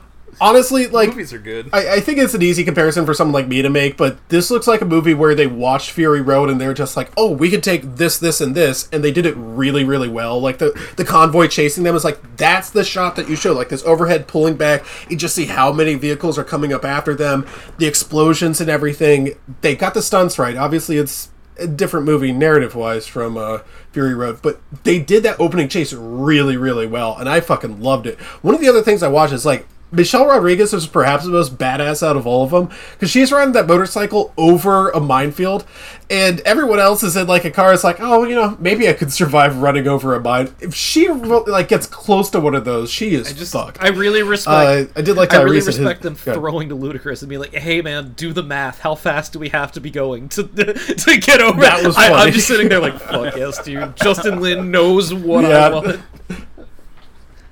Justin Lin is so fucking good at filming action. It's insane. How is he not doing ten movies a year? There's, it's so good. I also like the fucking Tyrese was really scared about like, yo, what is uh landmine in Spanish mean? And he's driving the fucking car that Minion drives in Twisted Metal. Like, what are you worried about? Driving a giant tank, asking what peligro means. They're like, uh, you gotta go like at least eighty. Guys, I only go to sixty. Yeah, you're gonna have to go at least eighty, man. Figure the fuck that. out. I did like that Ludacris was telling him put your f- put the pedal to the metal. It's just like I, I think Just, he's doing just that. simply actually. go That's, uh, faster. That's how it works. yeah. Turns out he actually does have the most to worry about because like he runs over a mine and gets stuck between like two walls and uh hang on. Uh I have to admit that Josh had the best line of the entire night because while that vehicle is stuck between those two cliffs, he says, "Yo, James Franco cuz His brain is fucking. I can't believe that dude made a 127 hours reference. I'm proud. anyway, No. he escapes Don't give him that credit. vehicle. You're just jealous you didn't think of it first. So he escapes that vehicle and almost lands on a landmine. And then, like, the truck drops and it looks like it falls on him, the people behind us gasped. Could Dude, you imagine? I was stoned enough that I was like, did they just kill Tyrese? And then my brain was like, no, no, no, of course not. But for like half a second, I was there, and I was really amped about it. Because you can't watch these movies with Yeah. a brain. It doesn't work that way. like, Right. Yeah. uh, Right. Yeah. If you think about literally There- there- any of the multiple things that we points where I was up, like- like, you're like, oh, this is fucking moronic. Why are we talking about this? Yeah, like Josh, Josh was noticed that I was like sighing and throwing my hands up into the air, like at multiple parts, because they were just like, "That's just not physically possible. That's not how bodies work." But uh, it was fine. There's no way he could have it's, like, landed that jump, Fun, actually. you know? They're like they're consistent in their inconsistency, so to speak. Anyway, I will admit that uh, that is not the most ridiculous part of the scene. Not even close. because after this, it turns out they're chasing after Jacob Toretto, who is the white brother of Dominic Toretto. There's no other way for me to say that because he's so fucking white in comparison. like I know this discussion happened back when the casting first happened, but that was like two years ago at this point. Mm-hmm. It's very funny. They're like, all right, fuck The Rock. Who's another wrestler we can bring in? Oh, here's another giant man. Yeah. Uh, he's white. Eh, well, too bad. Also, large busy, biceps. So here we go. which, Anyway, so he gets half of the device, the world conquering device, and he drives away in this very fast car. He drives off a cliff, and he's picked up by a plane. This is the normal part of this scene. And Dominic Toretto's just like, Letty, do you trust me? She's like, no. And he just decides to drive off anyway. Fucking somehow, like, there's a rope and, like, a fucking chain which attaches to a car, which, like, throws him around like a bungee cord onto some other, like, mountain. and then the, the helicopters and planes just get bored and Don't leave. care. It owned. Oh my god, dude. he's, uh, is he? Oh, alright. he's over the border. I guess we gotta turn back. Yeah. Can we talk about the fact that Tyrese gets shot like 30 times and then he's like, damn, that's crazy. I didn't get pierced by a single bullet. And then it's never mentioned again. Well, no, okay. Technically, it's re- it's mentioned over and over again because this leads to a later scene where he says, "Yo, are we immortal?"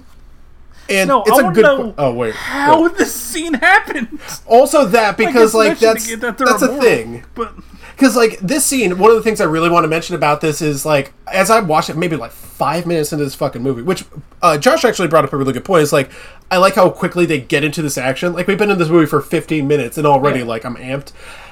Like five minutes in, they're shooting at Tyrese, and I'm like, he just died like seven different times. There's no way he's alive. There's no way you can miss a guy that many times with that many First bullets movie? but he's still alive.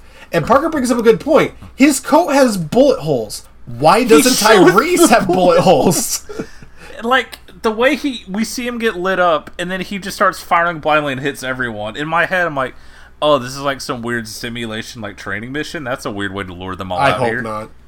But then it's just over and you're like, "Wait, how did he spin around and one shot everyone while getting riddled like fucking Willem Dafoe in Platoon?" This And he's like, "Damn, guys, that's crazy. Are we invincible?" And they're like, "Hey, you're fucking stupid." And he mentions it again. that was that's one of those things. It's like the recurring motif of the movie is, "Yo, are we just immortal?" And everyone's just like, "Oh, Tyrese, you stupid motherfucker." He's holding his shirt with like loaded with bullet holes. Like, guys, how do I not have a scratch on me? Like, Tyrese, you're a fucking idiot. It really, remi- Back to it really reminded me of that Get time we all made fun of Harry for being worried about the 737 Max. I think about that a lot, and how he just never brings it up. Yeah, I think he does too. Yeah. I mean, that dude's been in what seven of these movies, and he's still kicking. He takes a lick and he keeps on kicking, and he probably has a point. And I was, I was actually a little bit worried. It's like, look, if they're going to go to outer space, spoiler, then like maybe this is science fiction enough that they discovered that they have some sort of immortal gene in them or something like that. That's how they Man, keep on be cool. surviving. I'm in for that. Every single one of them, except for Gal Gadot, I guess. Everyone's alive but her. That She's too famous. I buy it.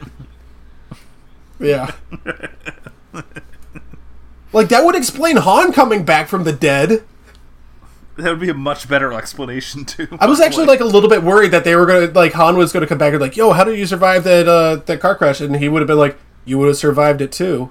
And then they go into like GDX mode, and it's just like you have the bloodshot gene, and you can never die. Show me like So You've show me always like a survived. fucking montage of like experiments being done on monkeys that are immortal. Like, please, God, give me that in this movie.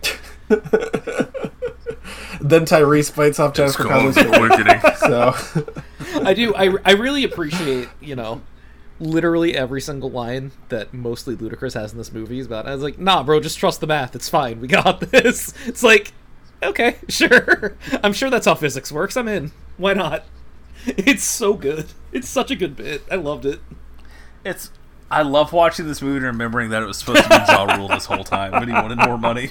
And now Ludacris is like one of the richest people on the planet because once a year he gets paid to go on vacation and shoot a movie for six months. and make jokes at Tyrese's expense. this really is the American uh, dream. You're a super hacker, but also we brought in a lady and she's a better hacker, so you're just pretty good at hacking. Also, you just talk shit to Tyrese. Also, you just go to like six different countries, uh, flying first class everywhere. It's great, and then you drive a car. There's like one scene where you like do CQC on like three different people, and you look really cool. It's like, oh yeah, no, you get your hands dirty, but here's the thing: you look fucking awesome, and you just like murder a couple people. like at one point when t- uh, Tyrese is running, he just turns around and just double taps those guys. It's like, oh, okay, Yeah, see, they're just murdering foreign cops on their soil because they're looking for a magic cube. well, it's not a cube. It's it's like two halves of a soccer ball or something like that. And I guess their research lets them know that having just one of those makes you the god of the earth, and having two of them makes you the god of damn near everything. And if the bad guy, who I have to admit kind of looks like Cary Elwes, uh, if he gets his hands on it, then uh, he'll be the god emperor of the earth. I have to admit, they spend like almost no time explaining this, and the movie is so much better for it. They're just like, Yeah. this is the thing we need to get. All right, this is your MacGuffin. Go after it. This is our excuse for chase scenes, high scenes, etc. And I, I don't need the explanation that Infinite gave us, which was so Yeah. confusing and just made Just, no. just let me write sense. down. Like, just let me write just down. results. Asshole German from Beerfest wants to take over world, and I'm happy. Like, Yeah, yeah. I thought it was Dieter I did Army too. Up until up until two hours ago. right, yeah. I was like convinced. I was like, oh, is this fucking dude? Is this the reason Alex liked it? And also talking about the MacGuffin, like I almost stopped you and asked, "How does controlling half of it make you that powerful?" And I was Yep. like, "Oh, I don't care." Wrong yeah, I, movie. I Don't could care. be wrong. I, I don't. I also don't care. No one's going to correct me because this is not leniency. important. We're already talking about it more than anyone else is ever going to talk about it. The point Like, here it's is they call it the to- device. It's it's not good to watch a movie and go like, "Oh, the thing everyone's after." It doesn't really matter. But also, Yep. it doesn't. It's Yeah. about family. Yeah, it's, well, that's what makes it so powerful. So anyway, uh, they all regroup and be like, "Damn, how are we going to get this one?" I have to admit, like in all, I think in most of the other movies, what they do is they're just like, "Oh man, we're going to get a great payday out of this one, and we're going to have like a whole bunch of money, and we can live alone in the sticks without a phone and raise my son." And also, Letty is here Again, but but like everyone else like imagine like tyrese has to be in it for the money and he can get the ladies and the cars and stuff maybe drugs and like but in this case they're just superheroes they just want to save the world they don't want this bad guy to be in charge of everything because maybe then they won't have money and cars anymore i don't know but like i have to admit this is this is more of a superhero movie than most dc movies they feel like heroes. They're they're actively saving the world better than Superman does. not not better. Not better They than kill about as many people as Superman, but still. I, I I mean, I mean, last time I checked, Yeah. the Fast and the Furious crew only fought at most one kingdom. the numbers don't lie. I mean, so anyway, it's all about the math. Mia Toretto shows up. Mia Toretto's like, I want to be part of the right, crew, and they're like, okay. Wait, who's watching our kid? Ah, whatever. So, don't worry. Paul Walker's watching off screen. You can't see him, but I- he he's hi. there in our I, hearts. like, I don't think I can wait to talk about the end scene of this movie anymore. now, here's the thing, dude. Josh didn't bring it up. Josh didn't bring it up, but we were we were like, I think we were making jokes like, "Oh, dude, it's got to be like Paul Walker's coming up." Ha ha ha. But like the blue car shows up, and I think what he assumed is, "Oh, that's gonna be uh, Jacob uh, Toretto. But that's that's Paul Walker's like- car at the end. I cannot tell you how tense I was as that car pulled up. I was like, no what are they gonna way. do? They're not gonna fucking. What are you gonna They're just- fucking do, dude? They're just what are we doing? like- Oh, you're doing, dude. You're doing the fucking like whitest kids. You know what are you doing, right, man? so two of you would probably know. Two of you would Boners. probably no one else. When they dress fucking Helena up in the racing uniform in Neo Yokio, and she goes to the press conference. that, but it's Paul Walker for an entire movie. Like, what do you think, Brian? And it's just a guy in a racing helmet giving the thumbs up. Dude, they could have done like a, a like a COVID thing, like he's wearing a mask. Someone doing a Paul Walker impression, like with their hand in front of him, like, "Well, it's good to see you, my famiglia." They're just using clips from all of his movies. Dude, they they just Tig Notaro him into the it's movie. just it's just Steve Buscemi. How do you do, fellow drivers? it's me, your friend. Pulling out varsity blues and she's all that clips. Would have been better if like Lucas Black was there twice. I mean, Anyway, yes, for So- every scene. we gotta get to that. I feel like Wait, wait, we'll get to. Okay, so we, before we get to that, we you should talk about the bad guys. Okay, so the bad guy's name is Otto. yeah, it and, is. uh, and uh, so Jacob Toretto goes up to Otto. and is like, "How do you do, Otto man?" I'm gonna go win ten trophies and also the world satellite defense system for no reason. And also, they're best friends with Cipher. No, they they kidnapped her from Mr. Nobody, who kidnapped her for who knows why, and that's why they have to I- put her yeah, in, they got in her the- laser jail. I have to I have to say I was like a little bit lost on who was doing what for what reason here. And Cipher, she's just in Magneto's prison and she's got breathing holes in there, which is interesting because I don't think there was a roof on it, so she could have just breathed through the roof. uh maybe like the holes are like they could insert like a tube so she could like eat Gogurt or something. Squirting Gogurt. Stupid ass Hannibal Lecter cage that they put Charlize Theron in. They put her in there so she can't hack anything. when they roll up with that fucking typewriter, be like, yeah, use this to hack. Dude, I was dying. it was so fucking good, dude. If you don't remember, uh, Cipher is the villain from Fast 8, and if you want to know what she did, I don't know if I can remember. Yeah, I mean, I ain't watched I, that well, one I also didn't get to that part. But But I know in the but- Fast Eight she had the blonde dreads, and people were just like, "Oh, Yeah, that's dude. cultural appropriation." So here she has a stupid ass Mo, uh, uh, Mo Howard uh, haircut, Can't. The stupid fucking bowl cut. I'm just like, "Oh, you look like one of the kids from Home Improvement. You can't just fucking do this." Jonathan Taylor Thomas looking at her. yeah, she really does, dude. It's fucking stupid. She's still beautiful. She's Charlize Theron. She's she wonderful. like I love her, but like. Yeah, she does. She's got. Oh, someone say karate comedy. Yeah, I'll give him the Utski Dutski. So, uh, yeah, she's in this and gives no one the Utski Dutski. She's she's just in this prison, just making fun of people. She's just like roasting everyone who comes up there. I'm like, you know, you could just kill her. Like, you just like put a like a nine millimeter through one of those holes, like a fucking glory hole, and just like, and then she's done. She's not making fun of you. But no one does that because you need a scene where she flies a drone at the end of the movie. And another case of like, hey, you free for a weekend? Yeah, that was. Hey, what if yeah. you- Oh, it's New cool. one? You just have to come to this airplane hangar. You don't have to go anywhere else. It's fine. Yeah, yeah. So uh, they have to find the other half of the device, which, according to Wikipedia, is called Ares. Sure, man. I'll take your word for it. Oh, that was that was fucking that was that was ludicrous. line. It's like, yo, in ancient Roman mythology, Ares was the god of war. You get your hands on both of Ares, you become the god of damn near everything. Because it's like a systematic reset of everything. So it's kind of like the end of Fight Club, I guess. So, uh, what is what does Dom do? Oh yeah, he meets uh, Michael Rooker. Yeah, sure. Yeah, man. what? Look, This movie didn't need to be 220. You know, I don't need to see Michael Rooker talking to Dominic Toretto. Thanks, but no thanks. Yeah, he's in this movie for less than five minutes. Thank goodness.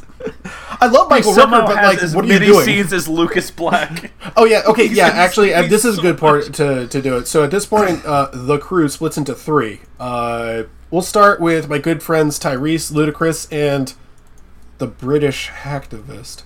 They they go to uh, Tyrese. they go to uh, where do they go? They go somewhere, and they meet up with Lucas Black for Josh. This is the guy from Tokyo Drift. They also meet up with uh, excited, some dude. Asian dude and also regular Bow Wow.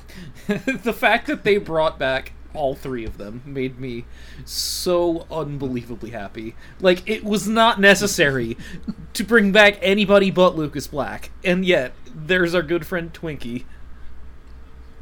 Yeah. Wait, I did like I that whole felt scene. It's real like, did you for the ever moment. go by that nickname?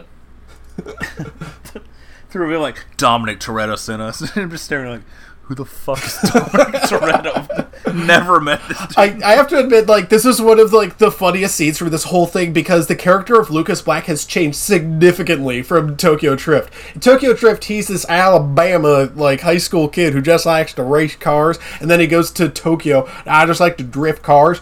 In this. I, I mentioned on a previous episode the three nerds from the X Files. He's become one of them. He's become one of the wacky guys. he puts rockets on cars. Like you heard about a 10 second car? This here's a two second car.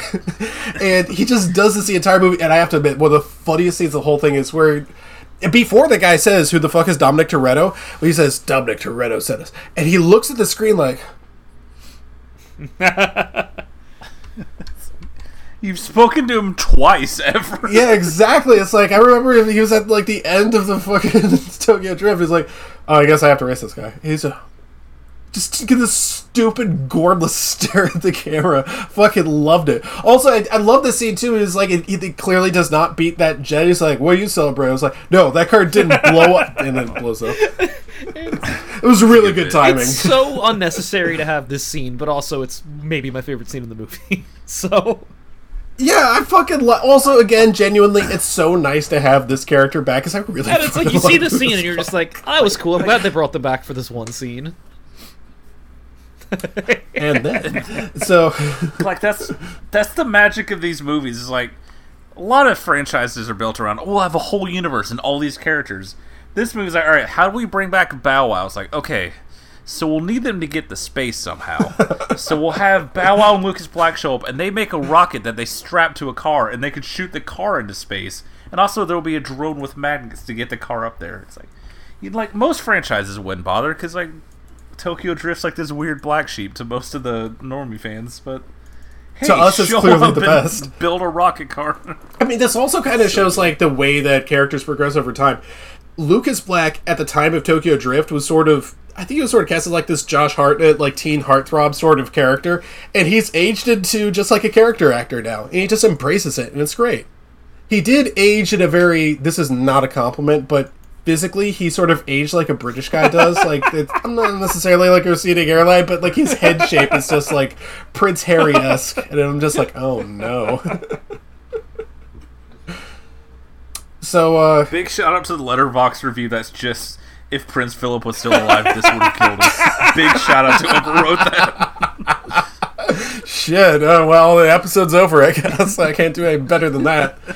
Uh, I will say uh, that there's another part of this. Letty and Mia, uh, they they go to Tokyo, and this is one of the scenes that uh, Josh and I laughed really hard at because they got like a secret postcard that says, you know, when people are scared, they go to in westerns. They they put their back to the ocean. They go to Mexico, and it's like, oh, postmarked Tokyo. So we have to go to Tokyo to find Mexico. It's like maybe we'll find Han hiding there. How is he alive? We'll get to that later. And they're just walking around. They get like a bowl of soup, and they're just like, "Geez, I don't, I don't know where he is. I don't know what's going on here." And then all of a sudden, they randomly, just somewhere in Tokyo, fucking Letty Ortiz looks up and she sees the Mexican flag, and she's like, "Ah, he must be up there." like this is one of the things that made me laugh really hard about Tokyo Drift when he first goes to Tokyo and just happens to stumble upon his fault. He has no idea where anything is, can't read or speak the language, and they just happen to be in the right place. Oh, there it is, the Mexican flag. Let's just go in there. We just happen to be in the right place. Uh, then they meet a female ninja, and uh, they kill three people. Yeah, what the, fuck? Han just fucking assassinates like so four good, people. dude. Right. Also, the fight with the women fighting the intruders inside is very good. Yeah, that's Just actually a pretty good so scene. Fucking good. It's so good. Yeah. I was I was like pleasantly I- surprised. Give me the Yeah. spin-off. Give me the uh, replace Hobbs and Shaw with Whoever she is, yeah. new- Unless she ends up being ninja lady Katana from Suicide Squad, in which case uh, Alex. Give me the spin-off of them doing Tokyo crimes. Yeah, That's let's watch Tokyo. Crimes the movie. That's a good name for a movie. Absolutely. anyway, the the bad guys are trying to kill him, and then they get sniped by the loudest sniper rifle in all of Tokyo, and it's just Han. And I gotta admit, I almost stood up out of my seat when I saw him again. I talk about a guy who's aged pretty well. So, uh, what did- what did they do? I think they just, I think they just leave, and. Uh, what happens now? Oh, uh, they they go to I think they go to London or Edinburgh or something like that. And this is one of the big chase scenes where they discover, oh, the secret of the movie is magnets. and I just found my cold open. It's going to be that ICP song. That's. I assumed. yeah, I should have thought of that. I haven't thought of that song. I in 10 literally didn't years. think I needed to bring it I- up. Like I just assumed it was already there. So I, you know, that's like the only ICP song that I know, and I haven't thought of it in ten years. Oh, is that so? Please tell me there's Next no insane episode, clown Big posse Money movie. Hustlers. No, come on. Movie singular. I- That's interesting. Yeah, Hey, buddy. cars No, Hey, uh, Parker, how many does it take? no, Uh, no. no we believe moving takes on. two. Next scene, there's a chase scene, and there's like a big truck, and turns out the British hacktivist can't drive. And I really thought that that was going to be a bigger part of the movie than it was, because that was the scene that featured kind of prominently in the trailers. I was just like, oh, that's a good mix up to the series. Have someone who doesn't know how to fucking drive. I was like, oh, she turns the key and the wind and the windshield wipers get going. I'm like, oh, that's a funny joke. And then she can just drive normally. She's like as good as anyone else. Also, she could use the magnets. Of course. So, Uh, yeah. Yeah, it turns out it's not that Uh, hard. I didn't realize. Staring daggers at the bedroom. as I say that. Come on. Oh, are you also in my house? She'll never listen. Uh, she's smarter So, than all three of us. exactly how heavily magnets were to factor in to the entire second half of this movie, but I never ever got bored of it. Right, yeah. It was so cool every time they do it. That was that was. It's just the it's the exact opposite of the fucking drone cars in the last one. Yeah. Which is just Oh. such an unbelievable whiff of like, yeah, what if we had all these cars that didn't have drivers? Like So there's no scary? stakes and there's no fun. Yeah. Whereas Magnets though. Yeah. Like, It's like such a simple concept. They're just bringing home- them together and throwing them away. I'm just like, yeah, but there's a lot of crashes, and that looks cool. it's As soon as I got home, I went on YouTube and searched Fast Nine stunts, and just seeing behind the scenes clips of them just launching cars at things. Yeah, that makes me so happy in my soul knowing that they just threw real cars at each other. Ugh. I can only imagine how many fucking things they went through. There's a hundred other movies that would try this and it would look like absolute dog shit. It would all look like biker boys. Okay. well, uh, we also skipped over a scene. Uh, I would say that to me, this is a bit of the low point of the movie, but it also has Josh's favorite line, and also my favorite line. No. oh no. Well, we meet the character of Helen Mirren, who pulls a Cruella on one of the uh, necklaces, and I have to admit, I forgot Helen Mirren's character's name. Her name is Queenie Shaw. I was gonna help you out, buddy. That is a, uh, if I'm not mistaken, that is a Hobbs and Shaw only character. Queenie. Oh, don't worry. Uh, luckily, my viewing paid Yeah, off. Yeah, now when I you know. her, it was an immediate guttural, like, I just got through this, dude. I can't this family. So Queenie Shaw, or as I call her, Helen Mirren, or as Josh called her, some old British lady, uh, is driving Dominic Toretto around Britain, and I have to say this is like kind of the worst part of the entire movie because like I don't care about this backstory. he could just go somewhere and find it written on a piece of paper somewhere. It would have been just as good to me because I don't know this chase doesn't really work anyway. But back to the magnets, they get what do they get? Half of Ares or something like that, or they get a whole bunch of magnets, and then they go to Mister Nobody's secret lair, uh, which I I don't know. Uh, fucking Roman makes a joke about the Teenage Mutant Ninja Turtles, and Looks like the fucking bunker they find in Winter Soldier. yeah, and uh, And I don't understand why we spend a lot of time here now. Yeah, they they really do. They find a whole lot of it. I guess that was just like, oh, we can just set everything in this one set. You know, we don't have to drive around for a bit. Now we have both halves of Ares. We could be um, the gods of damn near everything. Let's just wait for the bad guys to take it from us and not use the electromagnets that we have all over the fucking Dude. place. Going insane. Just turn them on. You're They standing fucking there. do. This is one of the funniest parts to me because like they come in and they're surrounded by guns. I also have to. I like that Otto, aka the bad German guy who's not German. Uh, he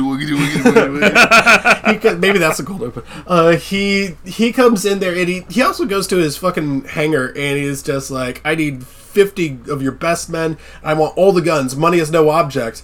Now go go. and I'm just like, you want to be Hey, more Otto, man, specific? can we get some more free food and skateboards? and uh, the, they surround the Toretto crew. They make off with Ares. They leave them there with like a dozen guys with guns, and then someone's just like, "Oh, what if we turn on the magnets?" And then all their all their guns are gone. And I was just like, "Oh, I would have done that like as soon as they walked in." then you can like beat them up. But like also like if you're auto and they don't have the wherewithal to turn on the magnets, shoot them. You pull the trigger and then you don't have to worry about them anymore. We got the device. Cool. Everyone on your knees. Yeah, This is over now. Yeah. Movie over.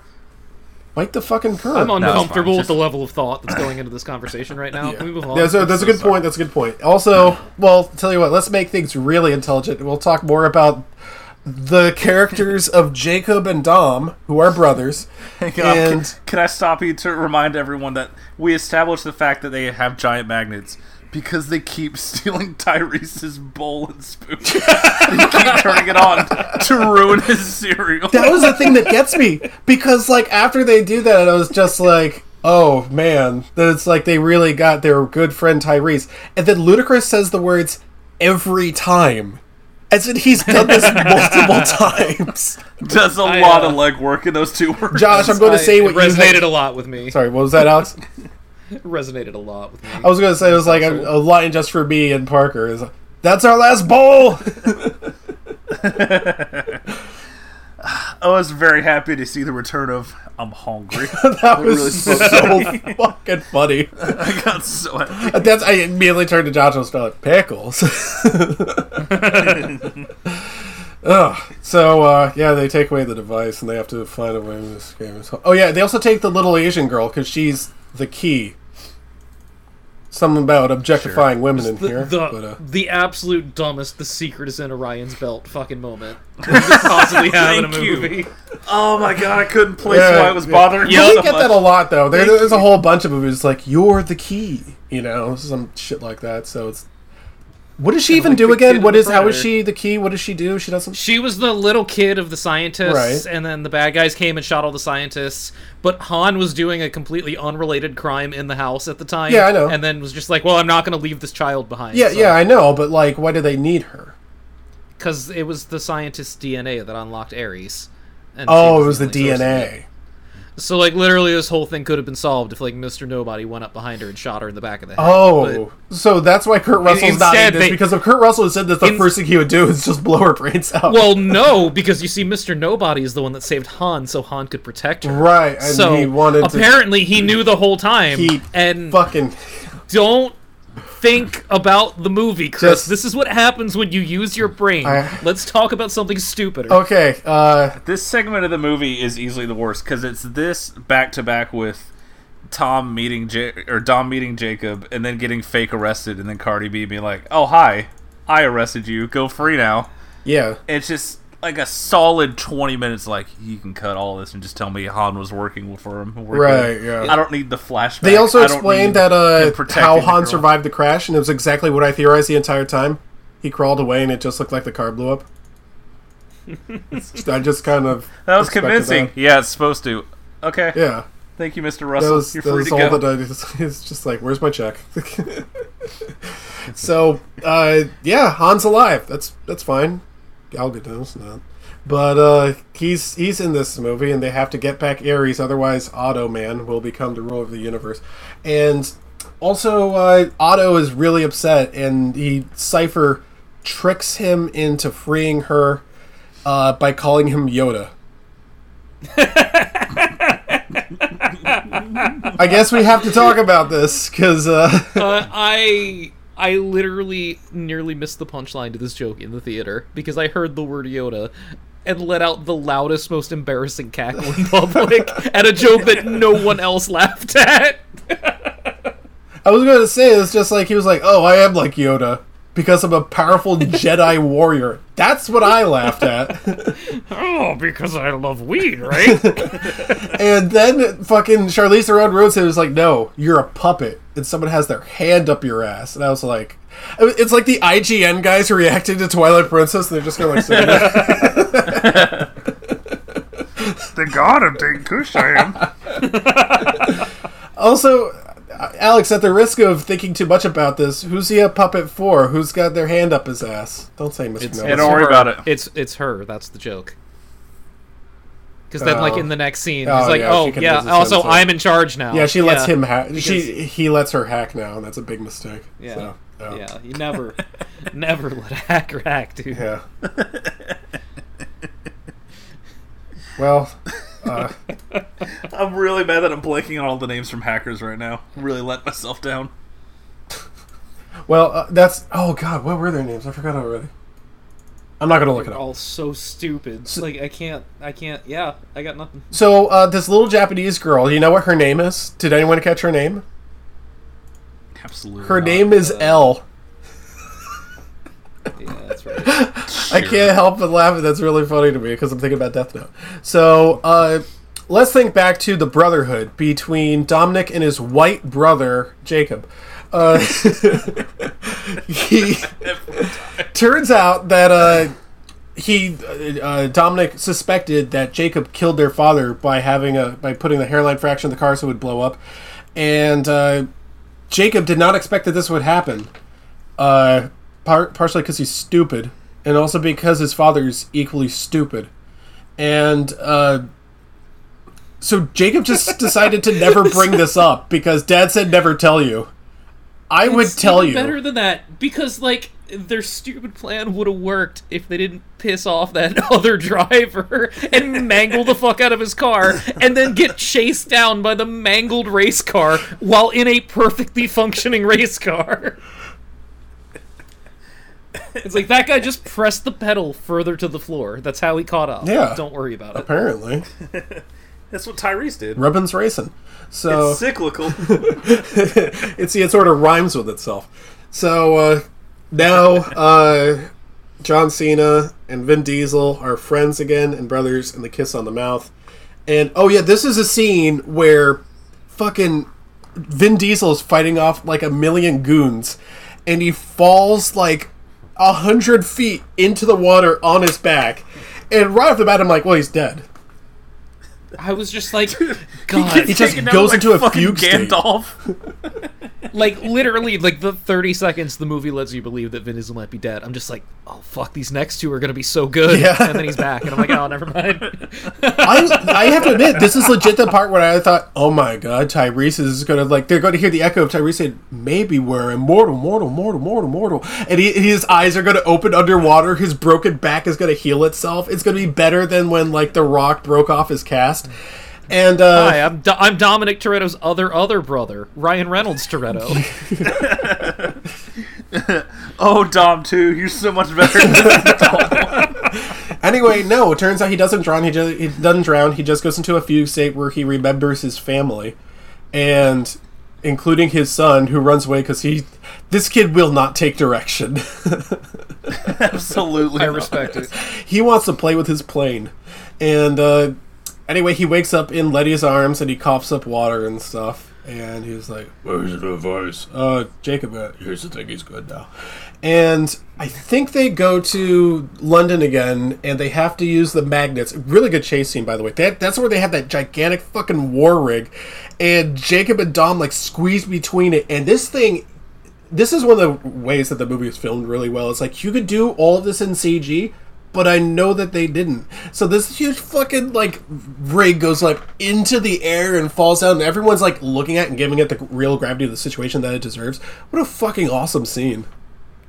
It's so great because this scene literally does not need to happen at all. They have the rocket with the satellite on it.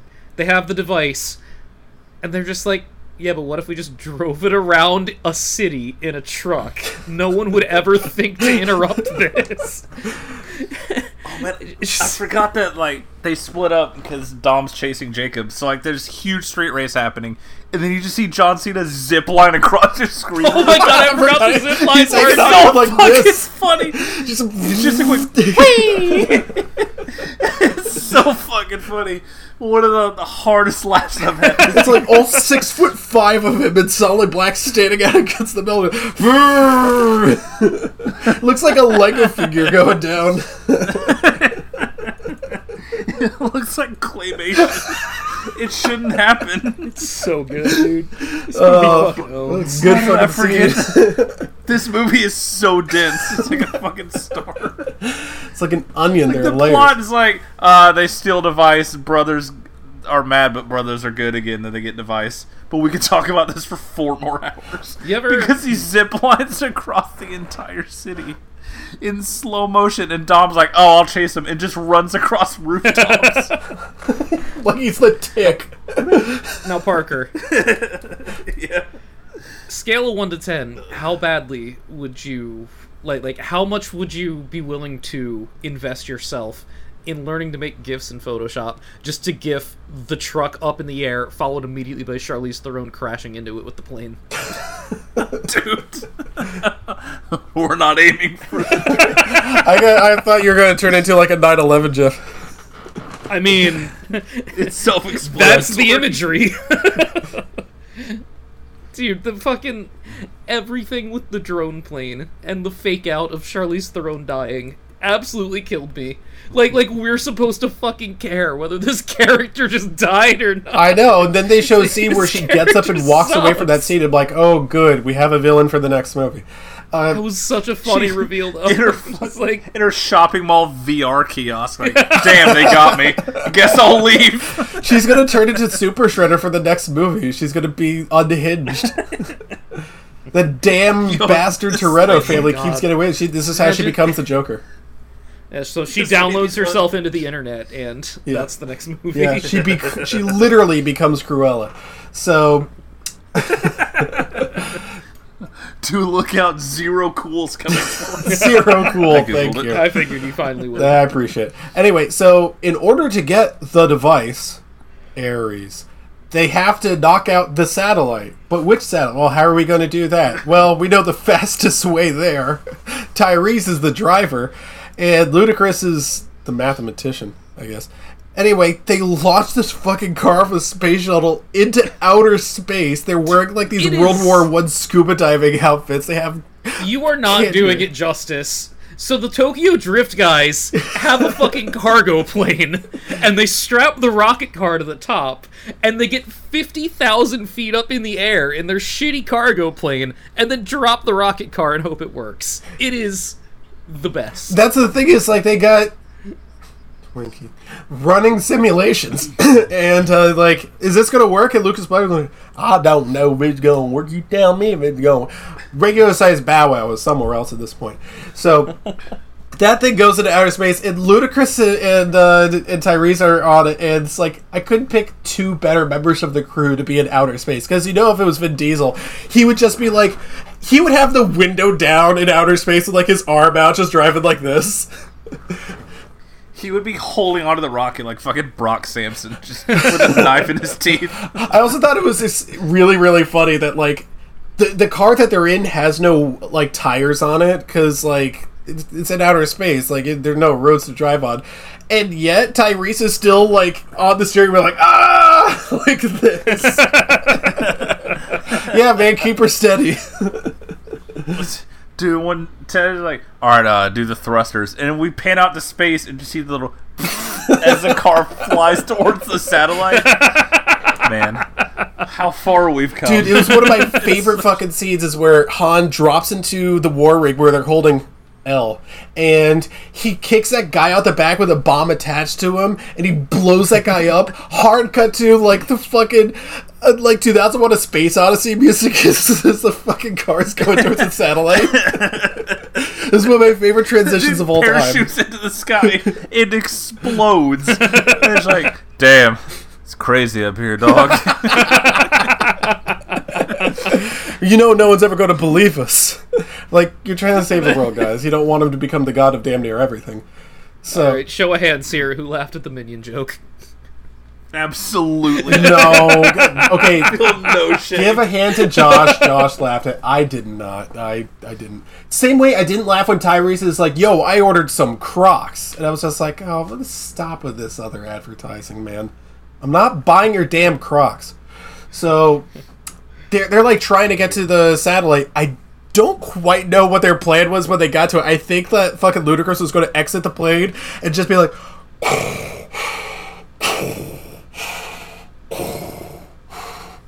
and then it like turns off and it goes back to the and like fucking Tyrese would look at him like, "Hey, yo, it's getting cold in here." and Lucas go back in there, but they run out of gas, I guess, before they get to it.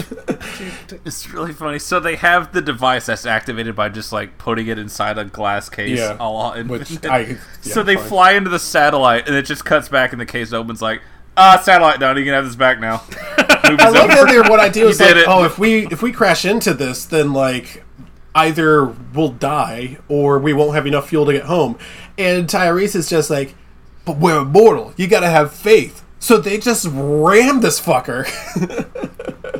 The correct play. yes, and they. If they, you're going out, you're going out ramming a satellite. I have to admit, I was like kind of. Con- I was a little. I thought it was a little funny. I thought they were going to do like a fake out thing because like the 98 99% they get to 100% like oh satellite's online and then error satellite gone they're just like oh i guess the satellite's just gone hey, what'd you guys do up there i guess you're just stuck so uh they're so they're just like yeah man we saved the fucking day we're so cool no one's ever gonna believe this shit two ghetto guys up in space though and uh we'll see them later on but uh what happens after this? There's there's another chase. Oh yeah, they're going through. They're trying to get away because Cipher goes into one of those shopping mall VR kiosks and is flying this drone plane. Which, did you actually believe she was flying her own jet to take care of them? Bro, who gives a? Exactly. I just assume they're like, oh, well, that's a nice way to write her out, I guess, because she's not a real character. I know It's Uh, like, just oh, I kidding, guys. be- I got away. Uh, oh, all right, that cool. dastardly Cipher. Oh no, I guess she'll be back. Great. Yeah. So anyway, yeah, they So blow up that plane with a car, which is my favorite way to do these sorts of. Wait, didn't they do that in fucking Die Hard Four? Don't worry about it. That was that was one of my favorite lines in there. It's like, did you just throw a car at a plane? He's like, I ran out of bullets. my dad really likes that movie. I'm not rewatching that. That- movie. it's got the Mac. I bet your dad has a lot. Of my dad has opinions. yeah. Fucking nerve to make a PG-13 Die Hard movie. It's Fuck not yourself. that bad. Anyway, I, I saw it in theaters. I know. Yeah.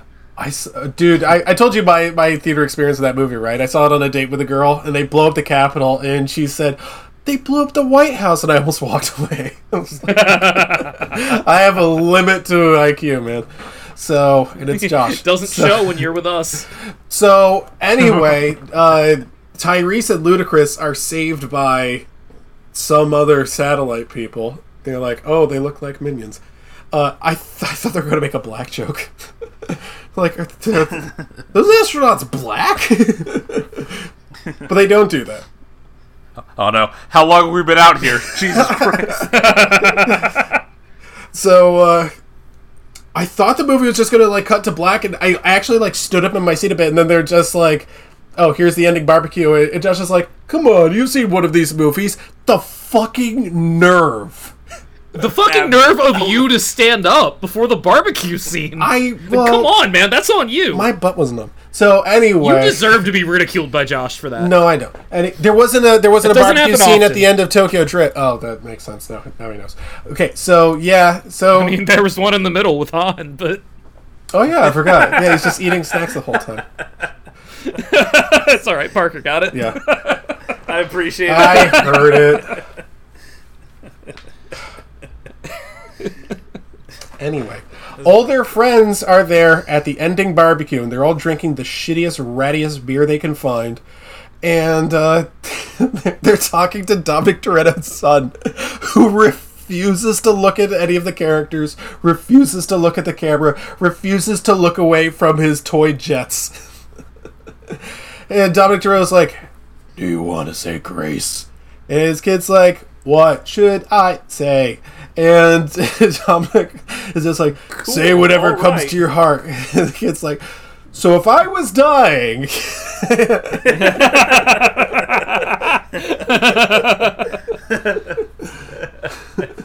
They're like, oh, there's one open seat, and I'm just like, oh, it's gonna be, you know, fucking Jacob, and it's, he's gonna sit down, and fucking Paul Walker's car drives up. Just look. Could you imagine you make it back from fucking space?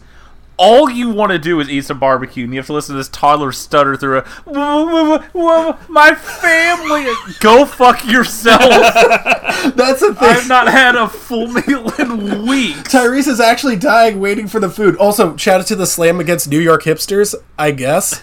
Uh, well, they're cooking nothing Got but him. hamburgers and corn. Uh, but I want to get back to this kid for a second, because your impression of him was spot on. That kid was talking like the little kid from uh, Ghost Stories. the whole time he's going, it's like, dude, you're not that young. You're not a fucking newborn. Like the fourth time that kid stammers through a prayer, I'm kicking his chair over. I have been in space. I saw God. I saw the planet. I grew tired of Earth's troubles and their petty problems, and now I'm back here, and this stuttering prick is between me and my corn. Absolutely not. We all say we want to make our mark on the world, and then you just knock over his chair. Good God, good me, good God, let's eat.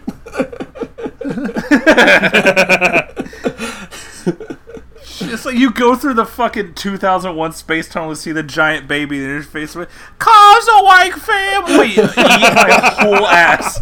I'm decapitating this kid. Use L's samurai sword. So, uh, was Lucas Black? He better been. Lucas Black was at the ending barbecue. Fucking Bow Wow made the ending barbecue. Yeah, he wasn't even at the. He wasn't even on the plane with the. the he wasn't even on the cargo plane. What's up with that? Could you imagine if they showed like the front yard? You see all the cars, and you just see the Hulk car pulled up. Next oh my You- god, dude, it would have been so much funnier if they were like, "Oh, there's an empty seat," and the whole car pulls up at the end. I am first in line for F10. I don't know why you guys are trying to make me sour on this movie by saying these things, but I'm sorry. Uh, anyway, uh, their house fucking sucks. There's so many holes in the Drift. King. Pulls up to their barbecue. Uh, Just thinking about the end of Fast Eight, where fucking Scott Eastwood shows up, like, "Oh, hello, my familia. I'm here now. Eat my whole asshole." I fucking hate that. dude, I seriously hope they use the Irishman technology to just have like.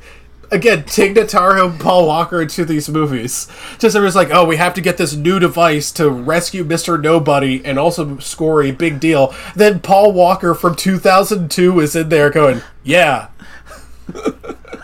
Paul Walker dressed in the fucking football uniform from varsity. yes. oh, put him in there. the fact that like the Fast and Furious is the only modern franchise to like have the tact to be like, no, we won't de-age them. We'll just hire young people, so it's like not weird to watch. yeah. And fucking Disney's like, no, it'll be fine. We'll just put Peter Cushing's dead soul in the movie. It's okay. You know, I will say this about the series. I, I'm actually, first of all, this is the biggest jump in quality since Fast Four to Fast Five, which was desperately needed. this needed some new life in it because six was not great, seven was not great, eight apparently wasn't very good. You guys didn't watch the good parts like I did, but uh, this one is like a huge jump in quality, and it's not just what Alex said. Although Alex is right, is like less Rock, more Lucas Black. But like this one has like a much stronger focus. It's like we're really just in this for action stunts, you know? Like, there's there's stupid moments where there's like there are two motifs that recur throughout the movie. One is it's about family, and the other one is are we immortal? they kind of lead into this uh, quite a bit, but like we're not here for that. We're here to see the cool car chases and like neat stuff with the magnets. It looks a whole lot better than some of the other stunts in some of the other movies. I, I can't get over some of those idiotic stunts in the other ones. This one, I'm not saying that they're all like, you know, plausible. They're certainly not, but like they look a lot more fun, and that goes a long way. It's like looking like fun is more important than like looking realistic, as far as I'm concerned. So the other thing about it is that like I'm a lot higher in the series now because I realize this thing is still going on. This is an international phenomenon. I I hope that when people think of America, people don't no longer think of like, oh, they're all cowboys over there. I hope now they think that we're all just like people in the Fast and Furious movies and we just drive cars really fast. Dude, that would be sick. That's Also, the international like- thing I want from other countries. I'm really glad that we have this 10 movie franchise that's not based on a pre existing IP, where, like, all of the lore is self referential and not just, like, in there for some guy that read a book that came out 70 years ago. Like, Right. It's so refreshing compared to literally every other franchise. Like, thank you. Thank you for continuing to make these movies that are about It superheroes without the superhero stupid fucking lore. Like, I don't care. Sorry, continue. It saved theaters, dude. it's already made like 70 million. We did it. The blockbuster's back, gang. Dominic Toretto has saved film. Again. God, I hope the next one's almost done and we get it in like eight months or something. Yeah, me too. I mean, they had an extra year to film, like they might have been working on. I don't know. I, I hope The What Rock else is gone for do? good. Uh, I, fingers crossed. Yeah.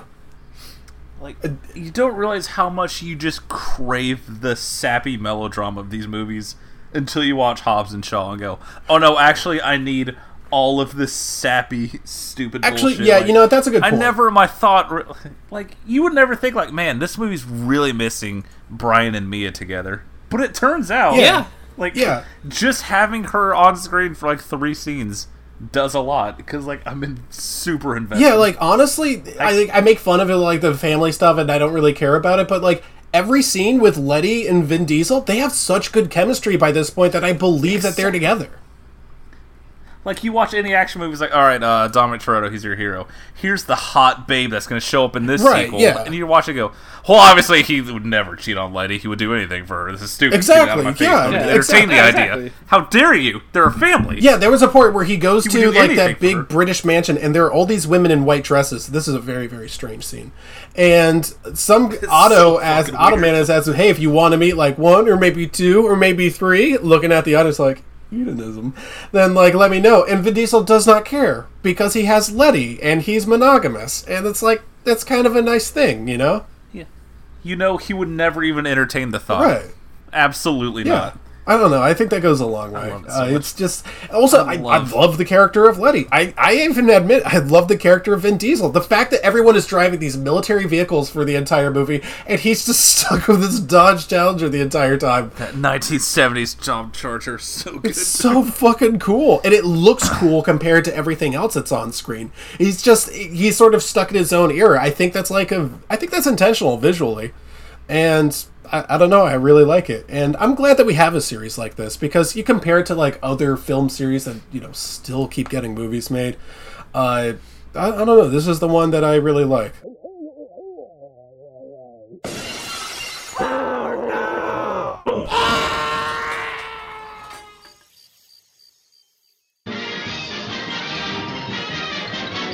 And that's the T, sis.